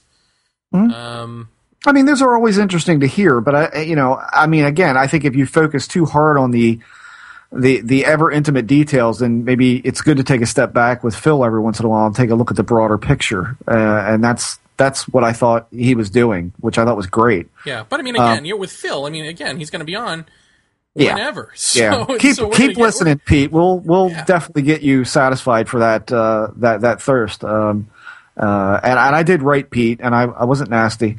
Thanks. I wasn't nasty. I just said, hey, you know, we're we like to go a little deeper sometimes, and this was one of those shows. Anyway, here's one from John. John says, "Hello, I just wanted to say, take a moment to say thank you. Uh, thank you for doing Paratopia every week. Thank you for maintaining your personal integrity and openness in the face of rampant, willful ignorance. Thank you for continuing to talk human consciousness, what it means, where it's going, and what we can do to understand it. In short, thank you for giving a damn." Uh, this was kind of inspired by the Nick Redfern episode. Quote, is anyone listening and does anyone care? Yes. Yes, we are. Yes, we do. Paratopia is the only type of podcasts that I listen to regularly for the simple reason that it is the only one where I feel that sensation, that crackle in the air when people are really talking, really communicating about high strangeness. Not just mentioning it, not just batting it about, but actually sharing what they know and feel and coming away with more to think about. I don't think you realize how rare that is, or maybe you do. So thank you. You are doing good and meaningful work, and some of us at least are listening. So thanks for that, John. That's Yeah. that's nice. I mean, we like getting stuff like, and that's I'll tell you, that's the majority of what we get. Um, Well, I think that's great because that's I can't say that that's even that's one of those intangible qualities that you cannot strive for, and if you have it, that's great. Mm-hmm. Um, and I and I know exactly what he's talking about. That's the way I used to feel when I would listen to uh, Strieber's Dreamland. Yeah, yeah, yeah. Um, I want to read this one too by from Michael. Michael, uh, this was in response to Nick Redfern's episode number fifty-eight. So we're going back a little bit. Uh, says, "I applaud your desire to stay out of name calling and personality attacks. Yay!" but I hope that doesn't mean you'll suddenly stop calling out craziness on your podcast. Dangerous craziness like Jacobs needs to be exposed. I can understand not wanting to go into it more until he speaks, but I do feel you guys are one of the few willing to pe- call people out on their crazy. We need that. Well, Michael, I th- I think uh, I think this pretty much this episode should solidify your concern. uh, we are not. Uh, uh, no, we're not engaging in the crapola shitfest anymore, but we're certainly going to call out crap where we see it. I just don't want that. I mean, Jeremy, you agree with me? I, I don't, and we have not. This is our first initial question. I'm asking this, Jeremy, live right now. That's not really what we want to be here. We don't necessarily want to focus on calling out all the time, correct? Well, yeah, then that gets into the policing the field, Which you can't do. You know, I mean, Yeah, no, this was really a specific call for potential justice, assuming that this woman had been wronged, and calling into question a technique that's used uh, wrongfully. So that's not getting into just, you know, for instance, having on uh, well known frauds just to bash them or, or anything like that. I mean, that's certainly not the kind of show we're going to become. Um, but yeah, I mean, and as far as Jacobs being crazy um, and us calling him out as crazy, I don't think we really even did that. I think we just said, look, there's a real problem here that he has not answered since 2007. And as we can see, he still has not answered it. He is really just laid back and said, she's crazy. Take my word for it right, right. because I'm David Jacobs. So, uh, you know, I, I- don't really know how to respond to that because I don't particularly think that we did call out Jacobs for being crazy. We just called Jacobs out to give a response to what seemed to be, uh, in my opinion, a crime. Right. Uh, well, here's another one from Earl. This is about the Emma Woods tapes. Uh, this is, I'm sorry, this is about the Emma Woods interview. And Earl says one interesting thing that popped out is when Jeff asked her about her ethnicity, she mentioned Basque origin, among others. At first sight, it doesn't fit into Scottish Irish expectation that people usually connect to abduction cases, but actually, Basque people, though they are very different in appearance, language, and culture from Irish and Scottish people, share the world's highest concentration of R1BY haplotype in their genes, much like Irish people, for instance, which makes them genetically very unique in that they share these genetic mark- markers with Celtic people and they also have the world's highest concentration of Rh negative blood. In other words, if Scottish people, by their genes, are expected to be abductees, then that expectancy should be even greater for Basque people. Very interesting detail. Thanks for the show. And they're full of beta carotene. Little known fact. That's probably why they're orange. Um, why they're redheads. Yeah, beta carotene. And here's another one. This is for episode 57, the Emma Woods tapes. This is from Jan. Jan says, check out Emma Woods' website. The chick is nuts. She credits the slightest oddity with her own narcissistic specialness. The tapes were mangled. I've heard Jacob speak, and he talks very sensibly. Oh, and she's bipolar. Just read her rants. Right. Thanks for that. Uh, Next. I'm sorry. Really? You could tell all that from a website, huh? Wow. God damn, you need to get a degree. Um, Here's one from the Emma Woods uh, episode 60 from C. Thaxter that I actually did uh, sort of uh, address, not not quite as nicely as you probably did to the other critical guy. But okay. this person says uh, an interesting interview, but I think you've waded too aggressively into a dispute that is muddled and unsavory. There's probably a lot of information you may be missing from the other side. Also, I found the priest abuse analogy over the top. This is not a case of sexual abuse, and to liken Budd Hopkins' letter to that of a bishop covering for an abusive priest is just unprofessional, in my opinion. Well, I've already answered that, but Jeff, you go ahead. Let, let's see how our answers match up. What? I, I, I, mean, I, what, it's an analogy. It's not comparing anyone. No one's being compared there. I mean, good lord, if you can't take an analogy for what it is, please give me a break. No one's saying that anyone's a child molester for Christ's sakes. Yeah, That's ridiculous. Is, is covering for the power structure by telling the little person to just keep quiet. Right. Uh, and as far as unprofessional goes, we don't get paid. and as far as just picking that out uh, and then bothering to type that up as a criticism is a giant waste of your time. And you should probably think about what it is that interests you in all of this. If that's the thing that you latched on to as worth noting out of the Emma Woods case was well, my analogy to molesting priests. If that's yeah. what you got out of it, then you need to rethink why you listen to any of this stuff. Well, I mean, again, I think you said it before to me and, and I, will be honest, you know, we don't get a huge amount of uh, of of nasty mail. I think the majority of what we get is is very positive, which is great. It makes me feel good about what we're doing and the time that we're spending on it. Uh, but when we do get negative stuff, I immediately and Jeremy can attest to this. I immediately get like, you know, Quits. yeah. I say these people they don't want to listen to anything. They don't want to hear what we have to say, and and that's just not true. I think the uh, I think Jeremy's right in that you do have to reassess why you're listening uh, and if you really care about this or not. But in the end, like you've said to me, Jeremy, is this is Jeremy's textbook answer to me when I get pissed off about this kind of stuff is people will hear what they want to hear. No matter how many times that you clarify or solidify your position, they're going to hear what they want to hear. Uh, there's just some people that are just like that, and I think um, I think some people really just can't uh, can't offer any criticism without it being uh, nasty. It's like they, they have some deep seated need to do that. So, um, yeah, we've read good and bad emails. So uh, I think that pretty much wraps up the mailbag for the week. Very good. And when we come back from commercial break, I will share with you my dark and stormy night at Jeff Ritzmann's. Oh my God. Hi, I'm Dennis McKenna, and you're listening to Jeff and Jeremy on Paratopia.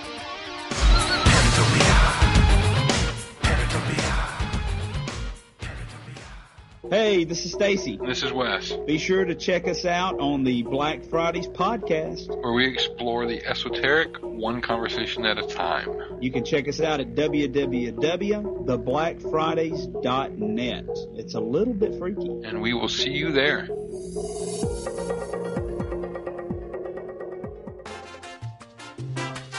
Hey, Paratopia, Jeremy Vaeni here, and as I think you all know, I'm always hesitant to push my own wares on this show. I don't know why, but I am, but screw it. I'm doing a 2 for 20 sale. That's right. That's right. If you want to get an autographed copy of my book, I Know Why the Aliens Don't Land, and a copy of my movie in convenient DVD form, entitled No One's Watching an Alien Abductee's Story. I will send them both to you for $20 along with a very special gift. It's a surprise. So if you want a pretty cool book and a pretty cool movie for 20 bucks and a surprise free gift, who doesn't love surprises? Shoot me an email at paratopiapodcast at gmail.com and we shall proceed through PayPal. But for international listeners, just be aware that the DVD is Region 1, which means it can only be played in the US and Canada unless you've got one of them there special DVD machines that uh, cracks the code.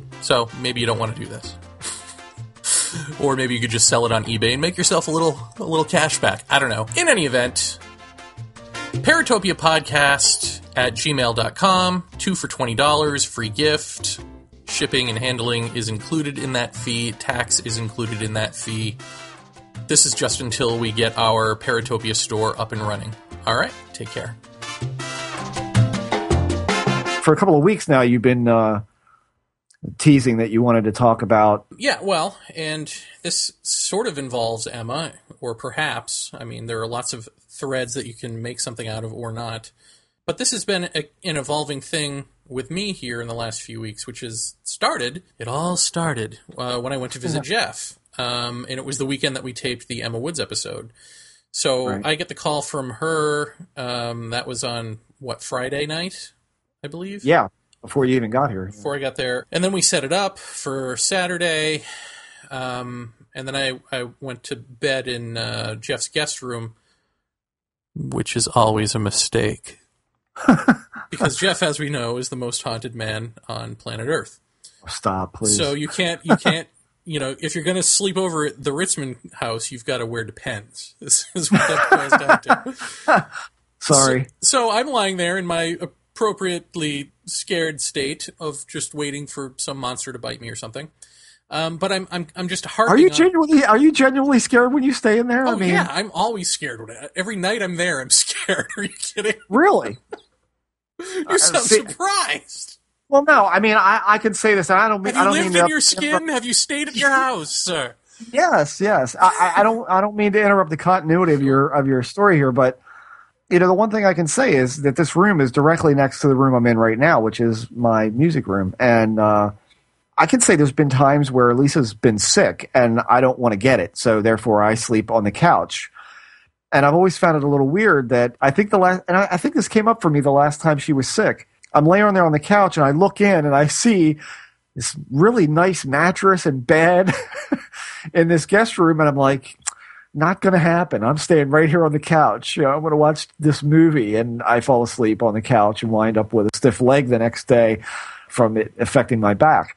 Why don't I want to sleep in that room?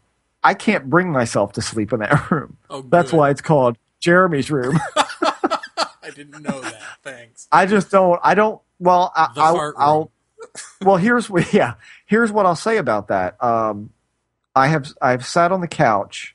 Uh, I mean, usually I don't sit in in my chair, which is Jeremy's affectionate fart chair. Most of the time, most of the time I'm on the couch, and I do have to say that in that hallway, Lisa, Cody, myself, we've all seen something, some kind of movement in that hallway. Uh, not not dissimilar from what kind of movement we used to see at the condominium. Down a similar hallway leading to guess what a bathroom. And and you do pass by a bathroom in this in this house as well. I'm not sure what it is. You can never make out what it is but there does seem to be movement both in that hallway towards the back and in the room jeremy stays in.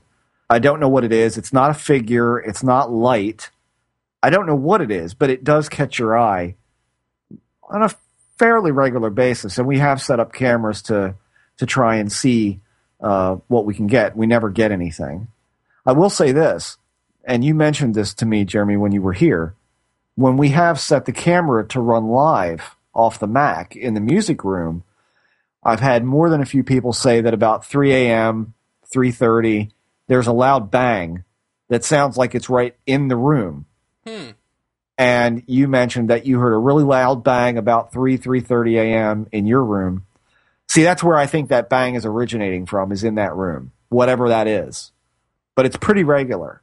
Um, and I know that the nights that I've run the camera, we've definitely had a lot of people talk about that. So anyway, go go ahead with your uh, your thing. it ends with a bang. So I'm lying in there. I'm I'm scared. I'm and I'm obsessing over the the Emma Woods thing and just various scenarios of of us interviewing her, just running through my head. Uh, all the questions we're gonna ask, you know, all that sort of stuff. And um, eventually, I get to sleep, and I sleep for I don't know. I'm assuming a goodly number of hours. By the time I actually got up, it was 4:20 in the morning. So probably till around there, I would think. Um, when suddenly I am woken up by just, oh my god, there's someone in the, the room or there's someone in the house. Just this fear of there's somebody here.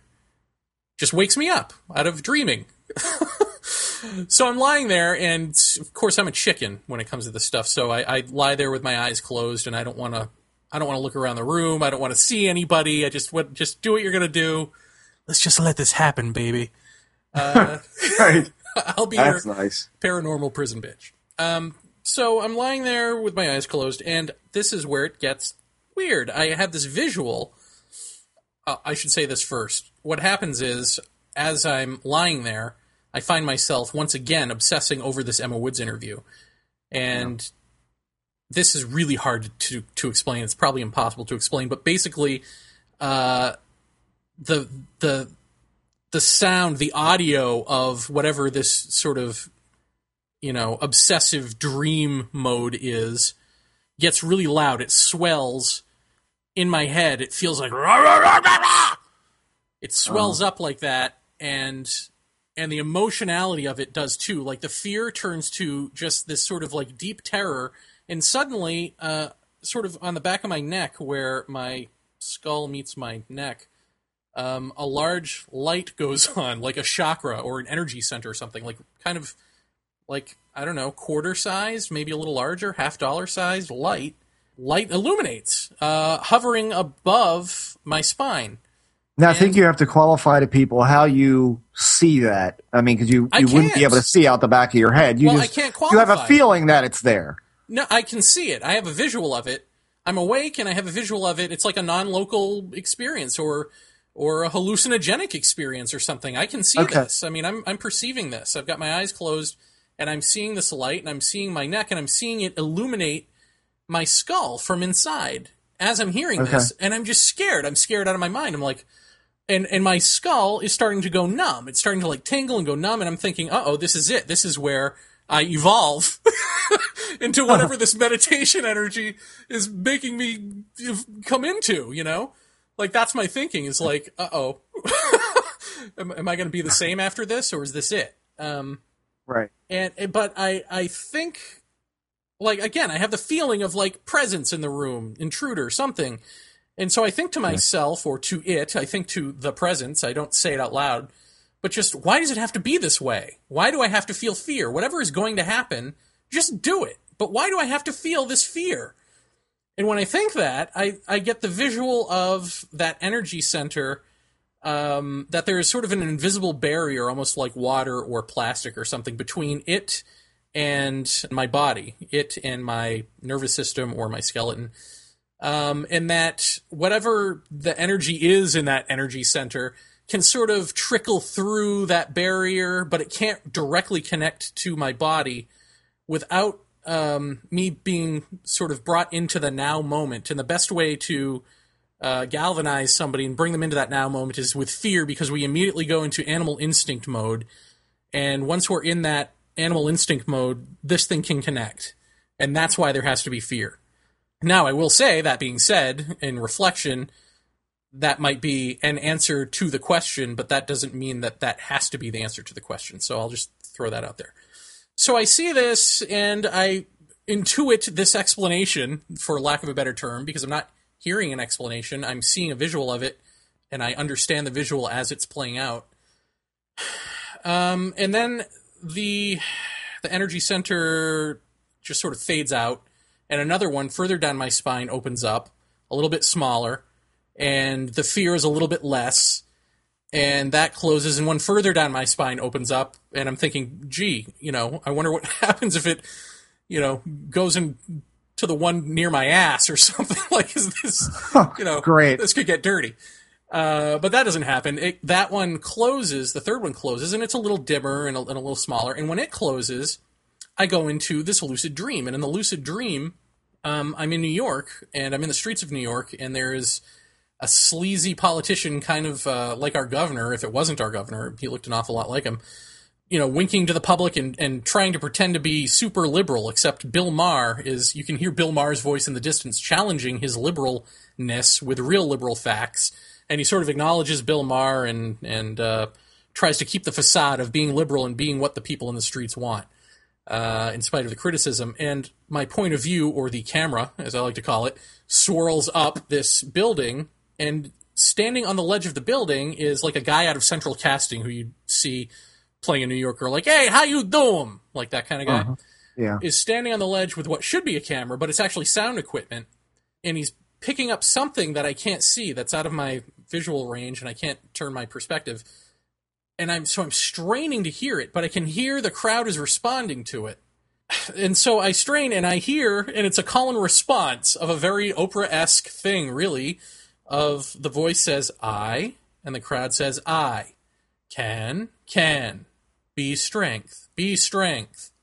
And he repeats it I, I, can, be strength. And as he's repeating this, my perspective or the camera is closing in on the eye of the sound guy who's like now smiling and at this and um, I, th- I thought it was funny then even as it was happening that instead of panning around to see who this guy is uh, saying i can be strength that i'm closing in on the eye of a person when he's saying i so that happens and then i hear in the room a boom noise just like jeff described um, which sounds like it's coming it's not a knock on the door it sounds like a knock or a break or something in the door but it's by the door. It's not exactly. I mean, I can't tell Right. you what side it was on. It was just really loud, and it was a, you know, kind of noise. Um, and that jolted me out of it and and up.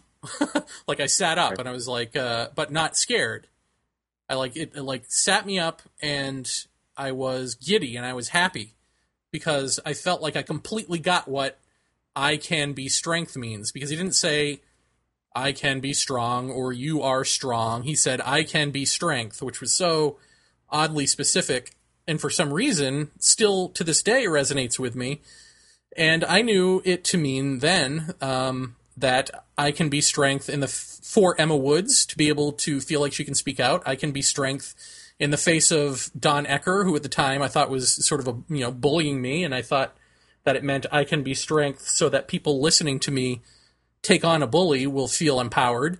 And I can be strength also meant that um, that in the face of this fear, you can be strength. And if you are strength, if you see it all the way through to the other side, then you reap the rewards. But you have to do that. Unfortunately, you have to go through the fear to get to the other side.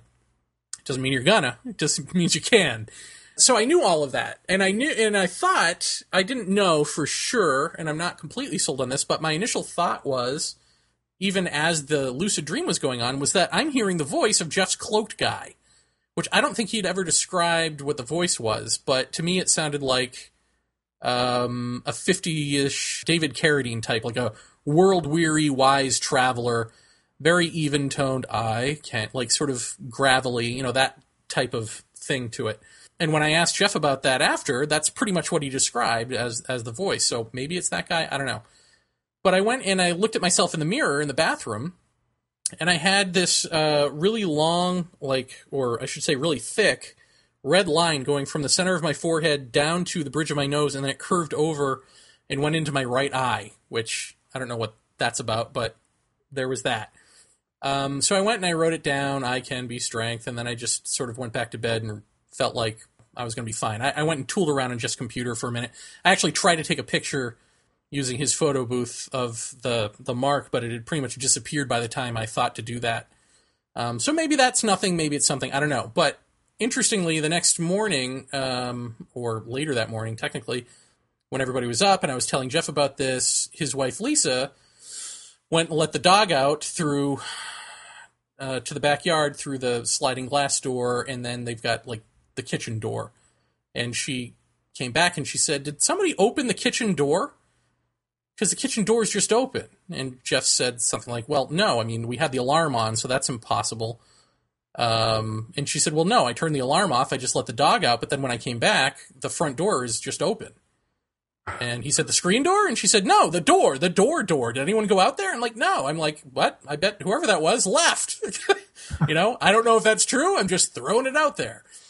Uh. So I thought that was odd. Now, cut to, we do the Emma Woods interview, and then the next day she writes us an email thanking us. And if you'll recall from the episode, you know, we Jeff had asked her, uh, you, any paranormal activity outside of UFO type activity in your life? And she said yes, and she described this poltergeist activity. So in the letter, she thanked us for uh, for doing the show and all of that, um, and then said, "Now I don't know if it was because we were talking about poltergeist phenomena, but when I got done with the interview, I was sitting here and I suddenly heard this knock or this boom. I, I can't remember what she said uh, in the center of the room, which is just what I'd heard, you know, that night before. Right. So to me, that's one of those synchronistic uh, confirmations of something. You know what I mean? It's yeah, like it's one of those. Strange. Yeah. Is it something or is it nothing? Now, here's where it gets really strange.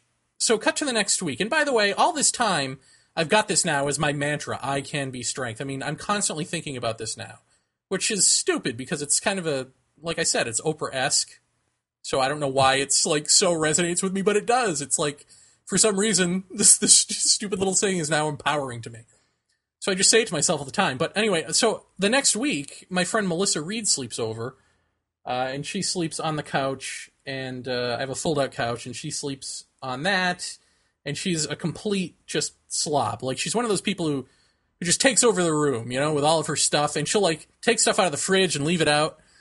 So when she left, I'm sitting here at my computer at like 5 p.m. and a mouse comes like just scurrying into the center of the living room. Very unmouse like, because usually they don't come to the center of a room, but it was just like, hey, dude. You, and the mouse says, "I can be strength." Yes, the mouse says, "I can be strength." No, so I, I, I, now I'm I'm like looking at I'm like, "Hey, mouse!" and I I chase the mouse off, and you know I I've never seen a mouse in this apartment, so I'm like really like ah so I run out and I get traps and stuff, and I call Melissa and I'm like, I just saw a mouse, and she's like, Oh, I thought I heard, you know, stomping around the living room. I I knew I shouldn't have left that food on the floor all night. This is what oh. she says to me. Oh, like, son of a. So now all night I'm like, I know I didn't catch this mouse. I just chased him around a little. mm. So I don't know where this mouse is. I don't know what's going on. But it's one of those things like I'm obsessing over it like I did that that Emma interview. So right. that night, as I'm obsessing over it, I go to sleep. And at some point in the middle of the night, I have this dream. And the dream is me trying to catch the mouse. And it's a very lucid dream. And I, I catch the mouse with a cup, but there are all these bugs on the cup and they're trying to escape. And I'm trying to catch the bugs. And as I'm having this gross dream of mice and bugs, out of the back of my neck, where that chakra or whatever is, comes the mouse. And I mean, I feel this thing come out of my neck. I feel it scurry across my head, and it like startles me. And I open my eyes, and it jumps off my head in front of me and just evaporates. It just disappears into thin air. Ghost mouse. Well, not ghost mouse necessarily, but but almost like literally we create our own reality, or you can pull out of yourself this dream material to see before you. And then I get to thinking like, is this the thing that you know, you hear these guru stories from India uh, or you know Tibet or whatever, where these guys just sort of materialize things, manifestations. Yeah, yeah. Is that what they're doing? Uh, you know, it got me to thinking about that. Um, and then last week, uh, I think it was Friday, I had another dream. I was just sleeping and dreaming, wasn't obsessing over anything. And the dream started to get loud and started to go rah, rah, rah again into that activation mode. And I just stopped it. I just like I just like opened my eyes. I looked at the clock. It was 3:30 on the dot, of course, and I just said uh, to myself, you know, I'm not having this. Uh, you know, I, am not at Jeff's. I don't have a girlfriend or a wife, or you know, I'm not. I, I ain't doing this alone. You know, I'm not going through this by myself. So I called it off. Oh, but you know what? The the the interesting thing I forgot to mention the first time was that when I jolted up from the experience after I heard the slam in the room, I could hear by my left ear. It wasn't exactly in my left ear. It was sort of lower than my left ear, but definitely in there somewhere. Um, the little uh, organ, the little child's organ that I'd heard uh, during um, the binaural beats and Yeah. uh, during hallucinogenic trips. You you know this is the thing that's reported. Yeah, the strange music. Yeah, like it's uh, the strange music that's in the next room that sounds like a little toy piano or something, to- little toy organ. Yeah, so I definitely have the sense that this is something going on with, of course, DMT in the brain, something going on with this meditation energy or chakras, but but that at least initially it was manipulated by an outside agency of some sort. And you have to wonder when it, when it comes to your mouse, uh, the disappearing mouse type of thing, if that was, uh, well, let's let's let's. Well, I mean, Well, I should say that the mouse, the first time I saw it, was a real mouse. I mean, I'm not. it was saying a real mouse, sure. I, I'm not I saying I produced the mouse. I'm saying that that I Right. then had a dream and it came out of the dream world into the real world for long enough to feel and see before it disappeared, which was. Right, uh, right. Would anyone else have seen that? I don't know. Well, that's the question: is it is it objectively real? Was the mouse objectively real there for as long as he was because of your obsession with the mouse? And that is something that we've talked a lot about in terms of hallucinogenics and uh, you know what McKenna says about singing. You know the DMT types saying that you can sing these objects into existence in that space whenever you listen to one of his interviews or one of his uh, lectures when he talks about you know if you could just bring back one of these objects that you could sing into existence back to our reality all human discussion would end. You would just say look at this. And and that that's always been our question hasn't it? That that how do we have an experience that we could regulate to DMT in the brain psychedelic experience what have you? How does that then get photographed? How does that then get picked up on radar?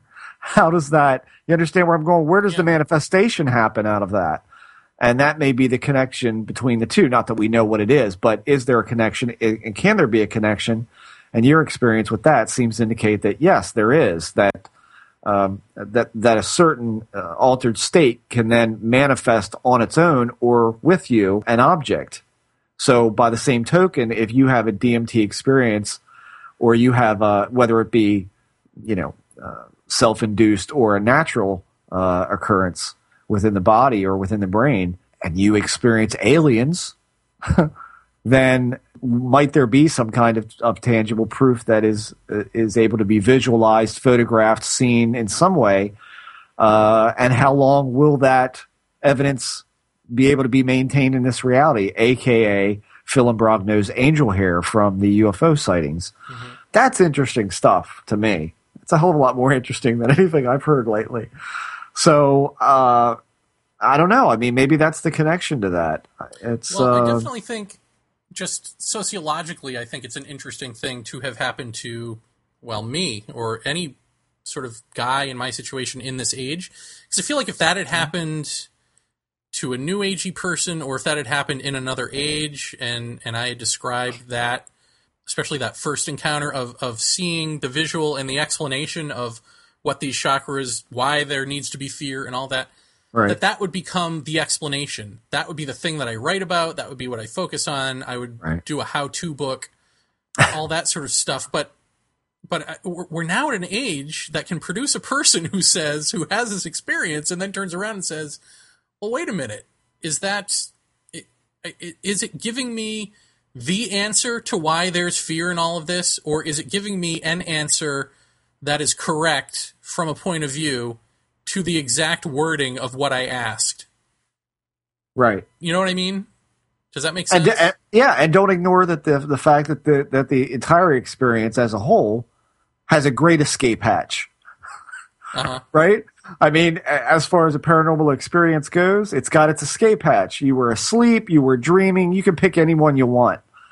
You know, this is this is ultimately one of those um, those kind of experiences that that fits that textbook. Except at that point, I wasn't dreaming or asleep. That's the thing. Well, mean, you th- know that. Yeah. Yeah, you know that. Um, I mean, again, you know, but these these these experiences are ultimately for you know subjective and probably tailored to you, no doubt. uh, tailored to your. I don't know if I want to say your expectation, but certainly tailored to you as an individual, as as most experiences like this are. I mean, I Uh, wonder what would have happened if I had said, "God, you know, I wonder how you make a double cheeseburger." You, know? would never go hungry again. Would I? Well, would I have then seen the exact recipe of how to make a double cheeseburger? And then I would don't I have know. said this is the only recipe that matters for double cheeseburgers? right, right, right. I can be ketchup, lettuce, lettuce, pickles, mustard, ketchup on a sesame seed bun. Um, Well, that, I mean, that's interesting. I can be strength is something that only. I mean, that's one of those things that really does only matter to me, and I don't know why it does, you know, but it does. Yeah. It, it certainly has had a profound impact for some reason on Yeah. me. Um, but it is completely meaningless to anyone hearing the story in the same way, like you said, in the same way that a dream would be. sure. Yeah. Um, where it's like, hey, you want to hear my dream? Except that this wasn't a dream. So I, I don't know. I oh, well, although that that part of it was in a dream, except that I knew I fell asleep and I knew I was dreaming. You know what I mean? Like the whole thing was Yeah. self-aware. I found that interesting. But Well- then I also thought. So here's one for the it's nothing category. At least in terms Uh-huh. of that, I thought, and I said to you, you know, don't be surprised if this guy gives you uh, a visit later this week when I'm gone. Um, now he didn't say that; it was just something I, I felt might be true, and, and it didn't happen. So there you go. Although you did have kind of an odd experience. Yeah. Is that something you want to Uh, share with the class? the class. Uh, well, I don't have enough gum for everybody, but I can say this. Um, how long? How long after you left was that? I don't remember. Was that the next night or the day after you left? Not sure. I don't remember. I know it was definitely during the week.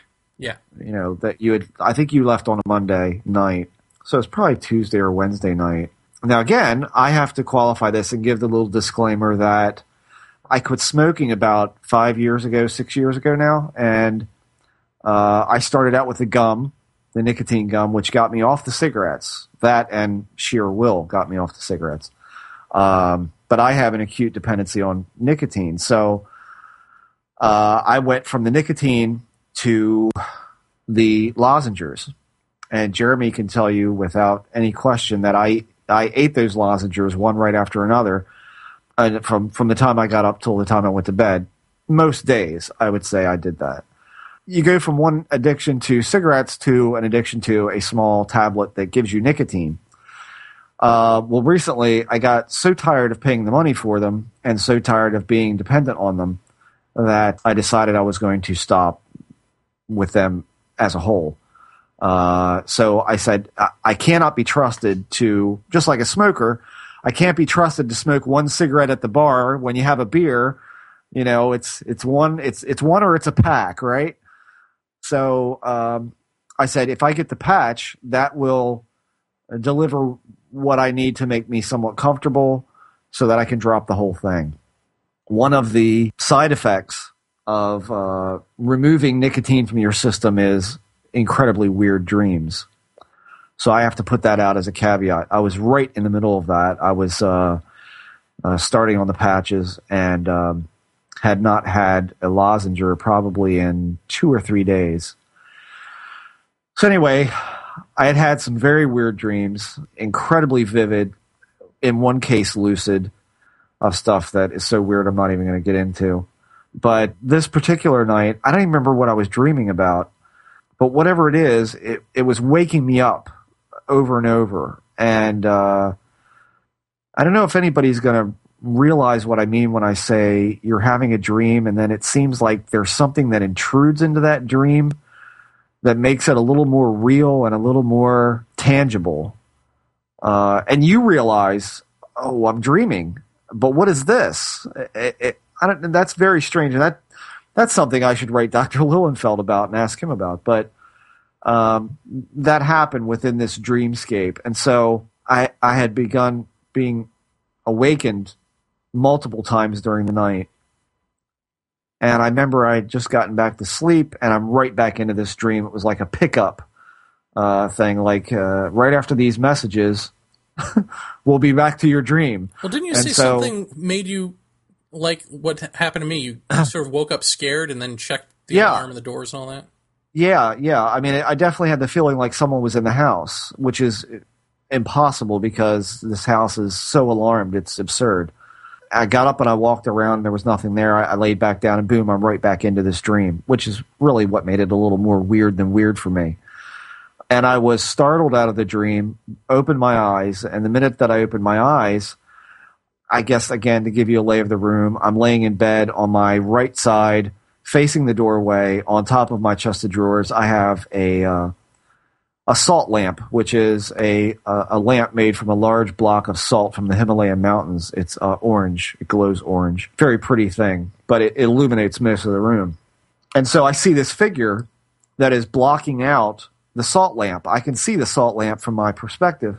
It's blocking it out. It's clearly humanoid. It's got uh, a waist, a chest, a head, um, a little bit of a, an elongated neck, and arms. Uh, I can see all of one, uh, all of its left arm, almost down to the hand where I lose it in darkness, and then the other hand is up as if saying like everybody knows the cliche Indian how uh, thing where the guy puts his hand up. That's what it was doing with its right hand. It's putting that up, and I notice it's only got two fingers that are sticking up. Two very thick fork. It looked like a fork, like a fork that you would uh, flip burgers with uh, on the grill. And these two fingers kind of, the second that I looked up and saw it, I, I, I froze and it started, the finger started to come down uh, as if you, you, you go from an open hand to making a fist and the whole thing faded away. And then, then the light shone through, you know, I could see the salt lamp again. So whatever it was, if it was hallucinatory, it was hallucinatory to the point of being able to block out light. If it wasn't, then it was something solidif- you know, solidified right there in the floor. The Flatwoods Monster. Right. well, I don't know. I'm just saying. Well, do you think it was That's what I related to the fact that we just did the Flatwoods Monster episode, which had a creature with two I fingers that we were making fun of, and then there you see one? Yeah, I don't know. I don't know. I mean, it's certainly a very weird experience, but uh, I can't say horribly horrifying or anything. It wasn't like I bolted out of bed and started screaming. I was just kind of like, huh. But then last week, weird. do you want to talk about your wife? Yeah, we can talk about that. I'd rather have her in here. Yeah, is she around? Is she up? Hold on a minute. Let me go get her. We'll be right back after these messages.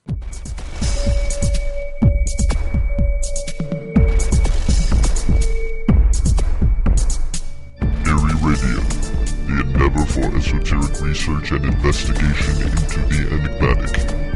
Eerie Radio is a weekly podcast that features interviews with the world's leading paranormal researchers.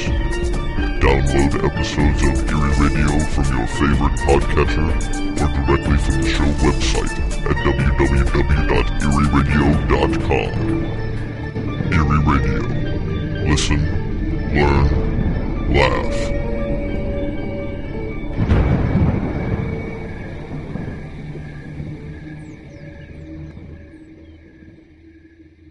Okay, so Jared, we're back from the break. I've got my lovely wife Lisa sitting here. Hi, Lisa. Hello. And she has no idea why she's here.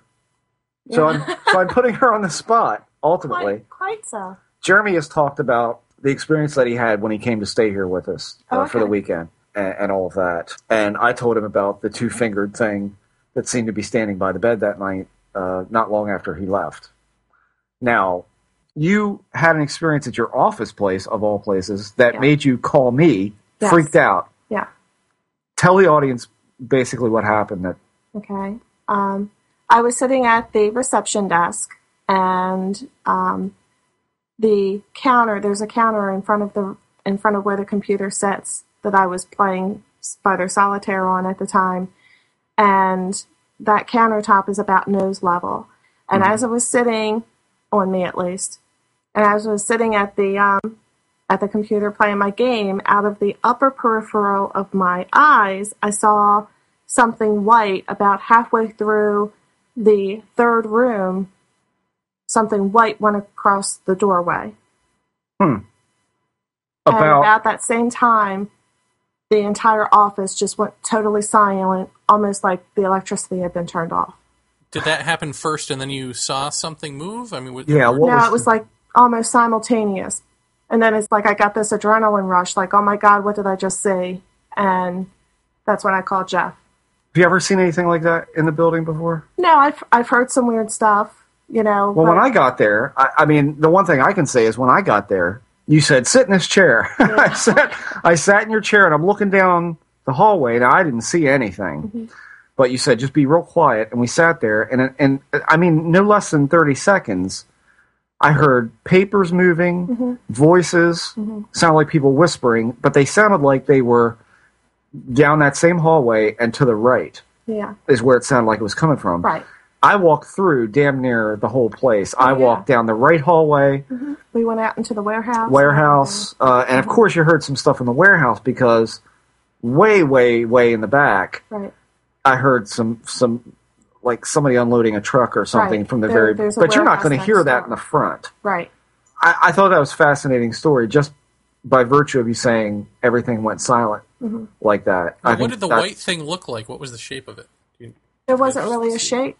It was just something white, like a blob. Because it I was out of your peripheral, I guess you really Was couldn't. it floating? Was it? Did it have legs? Was it? How big was it?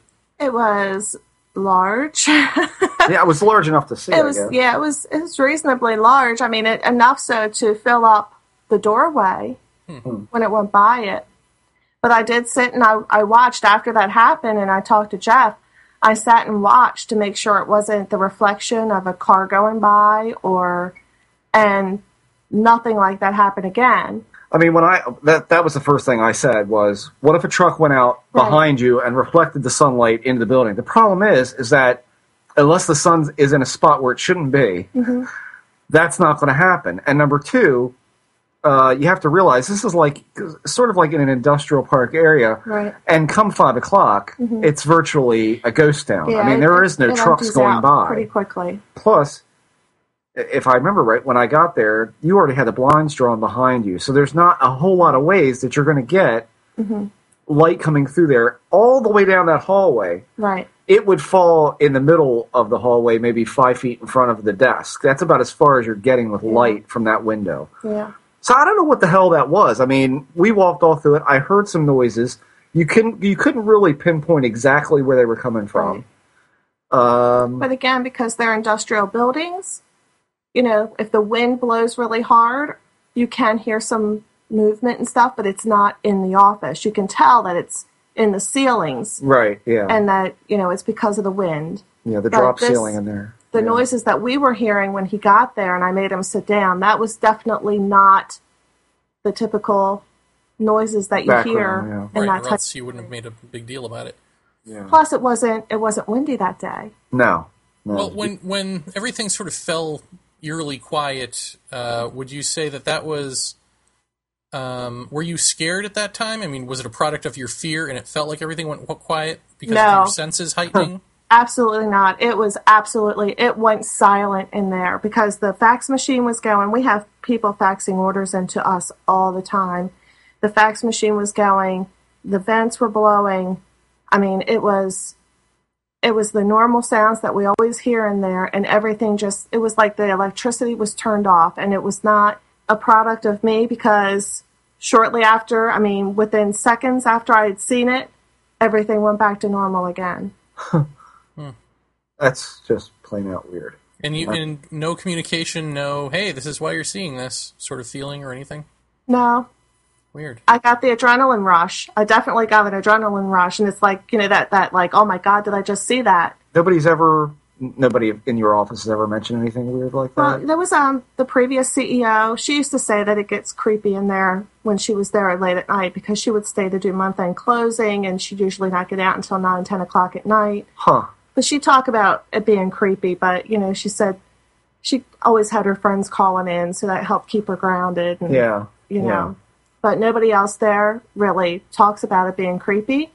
And I won't mention it to them because they already think I'm a little bit weird. so, Well, there you are. And there you have it, Paratopia. well, that's not all. I mean, here's the other thing: is that um, Saturday night after uh, at six a.m. was it, or was it Friday night into Saturday morning? That uh, oh, It was um that was Friday night into Saturday morning. Friday no, night- it was Saturday, Saturday into Sunday into 'cause Sunday. we had to get up for church. I don't know Exactly. about this one. This this will be new to me. I think I did tell you on the phone. Will Um, not be new to me is what I meant. we we we went to church with my parents for Easter on Sunday. Um, so we were planning to get up at about nine o'clock. Eight. Uh, eight, yeah, and uh, yeah, because you have to get ready. Um, and uh, I ended up falling asleep on the couch, and you, as usual fashion, will leave me to die on the couch. No, I went to bed at eleven because I was Um, up really early Right. Saturday. And so I'm asleep on the couch. I, I started watching a movie and fell asleep. I awaken at about quarter of six a.m. Yeah. to the alarm going off in the house. Now, people, let me let me describe to you the sound of my alarm going off. We have a bullhorn in each end of the attic. We have a bullhorn in the hallway, one at the top of the stairs, one out the back shed, uh, one in my studio, one in the carport. I wake up China when my alarm goes off. I come off the couch like a shot. I run to the nearest um, uh, Control control panel and turn it off. I then began running madly about the house to find out what the hell is going on. It gave me a readout of zone two, which is the living room where I was sleeping, being uh, the, the cause of the alarm going off. Right. At night, typically when we're in here asleep, we do what's called a shunt to the alarm, which means we turn off all of the motion detectors. We have a dog. And yeah, and we have a dog that roams.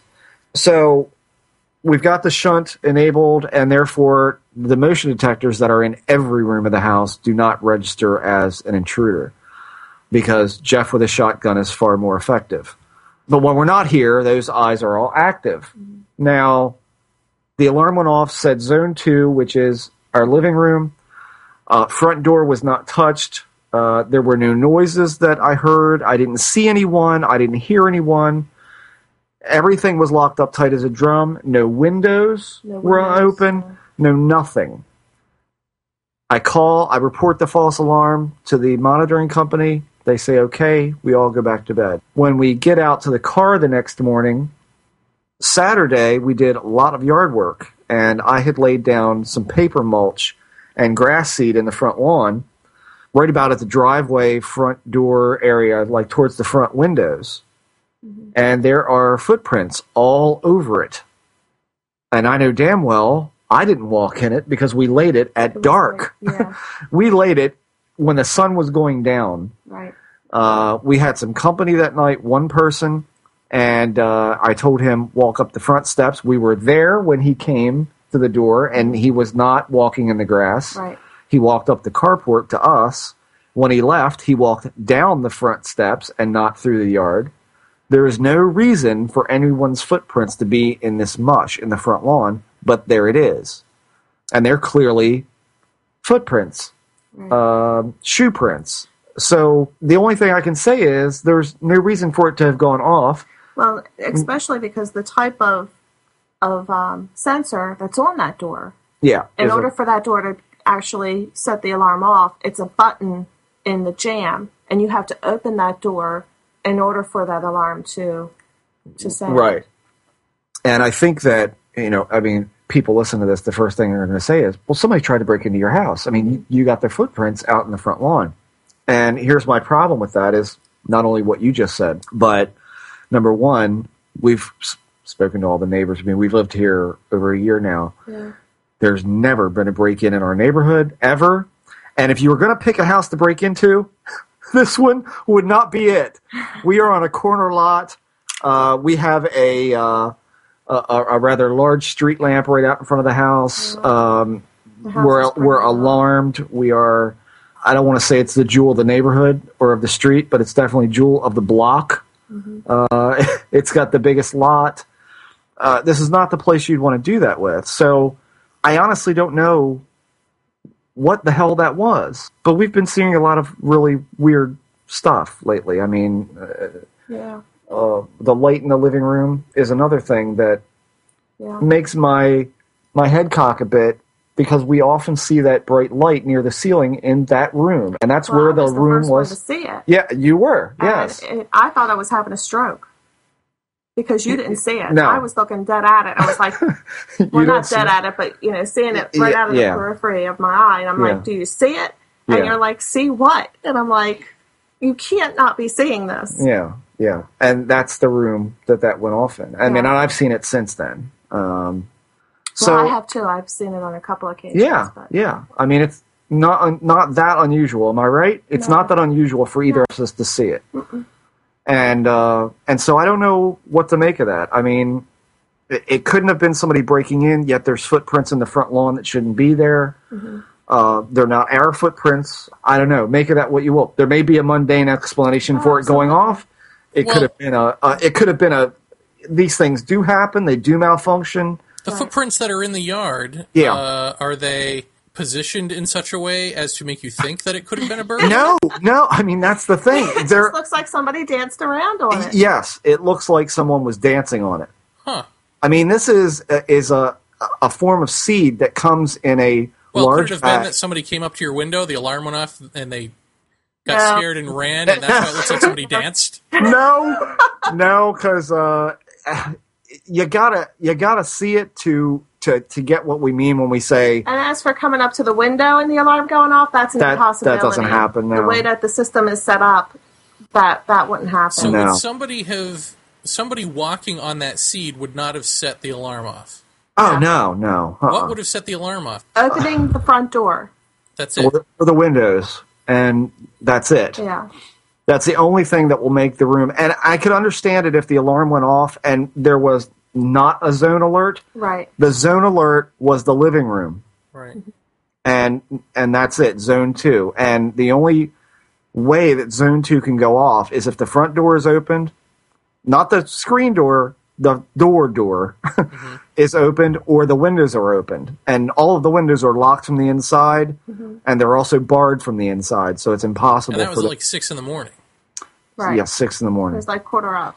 yeah um, Yeah, I don't know too many burglars who come in at six in the morning.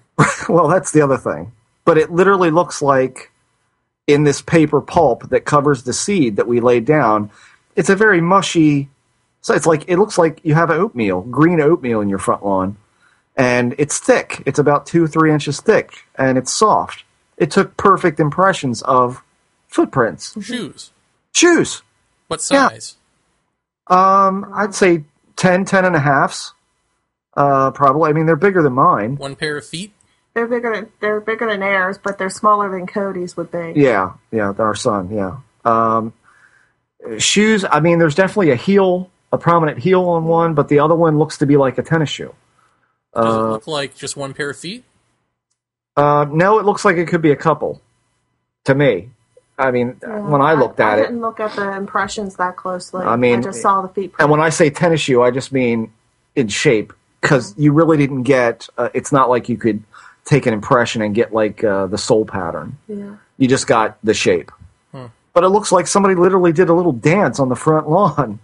I mean, they're all over it. It's like, unless someone purposely saw us planting seed and said, we're going to go screw that up tonight, and came over, and that's what it looks like. Like somebody actively was trying to stomp it, which is just beyond bizarre to us. I mean, I don't know what that would be. I don't know why the alarm would go off when nothing is wrong.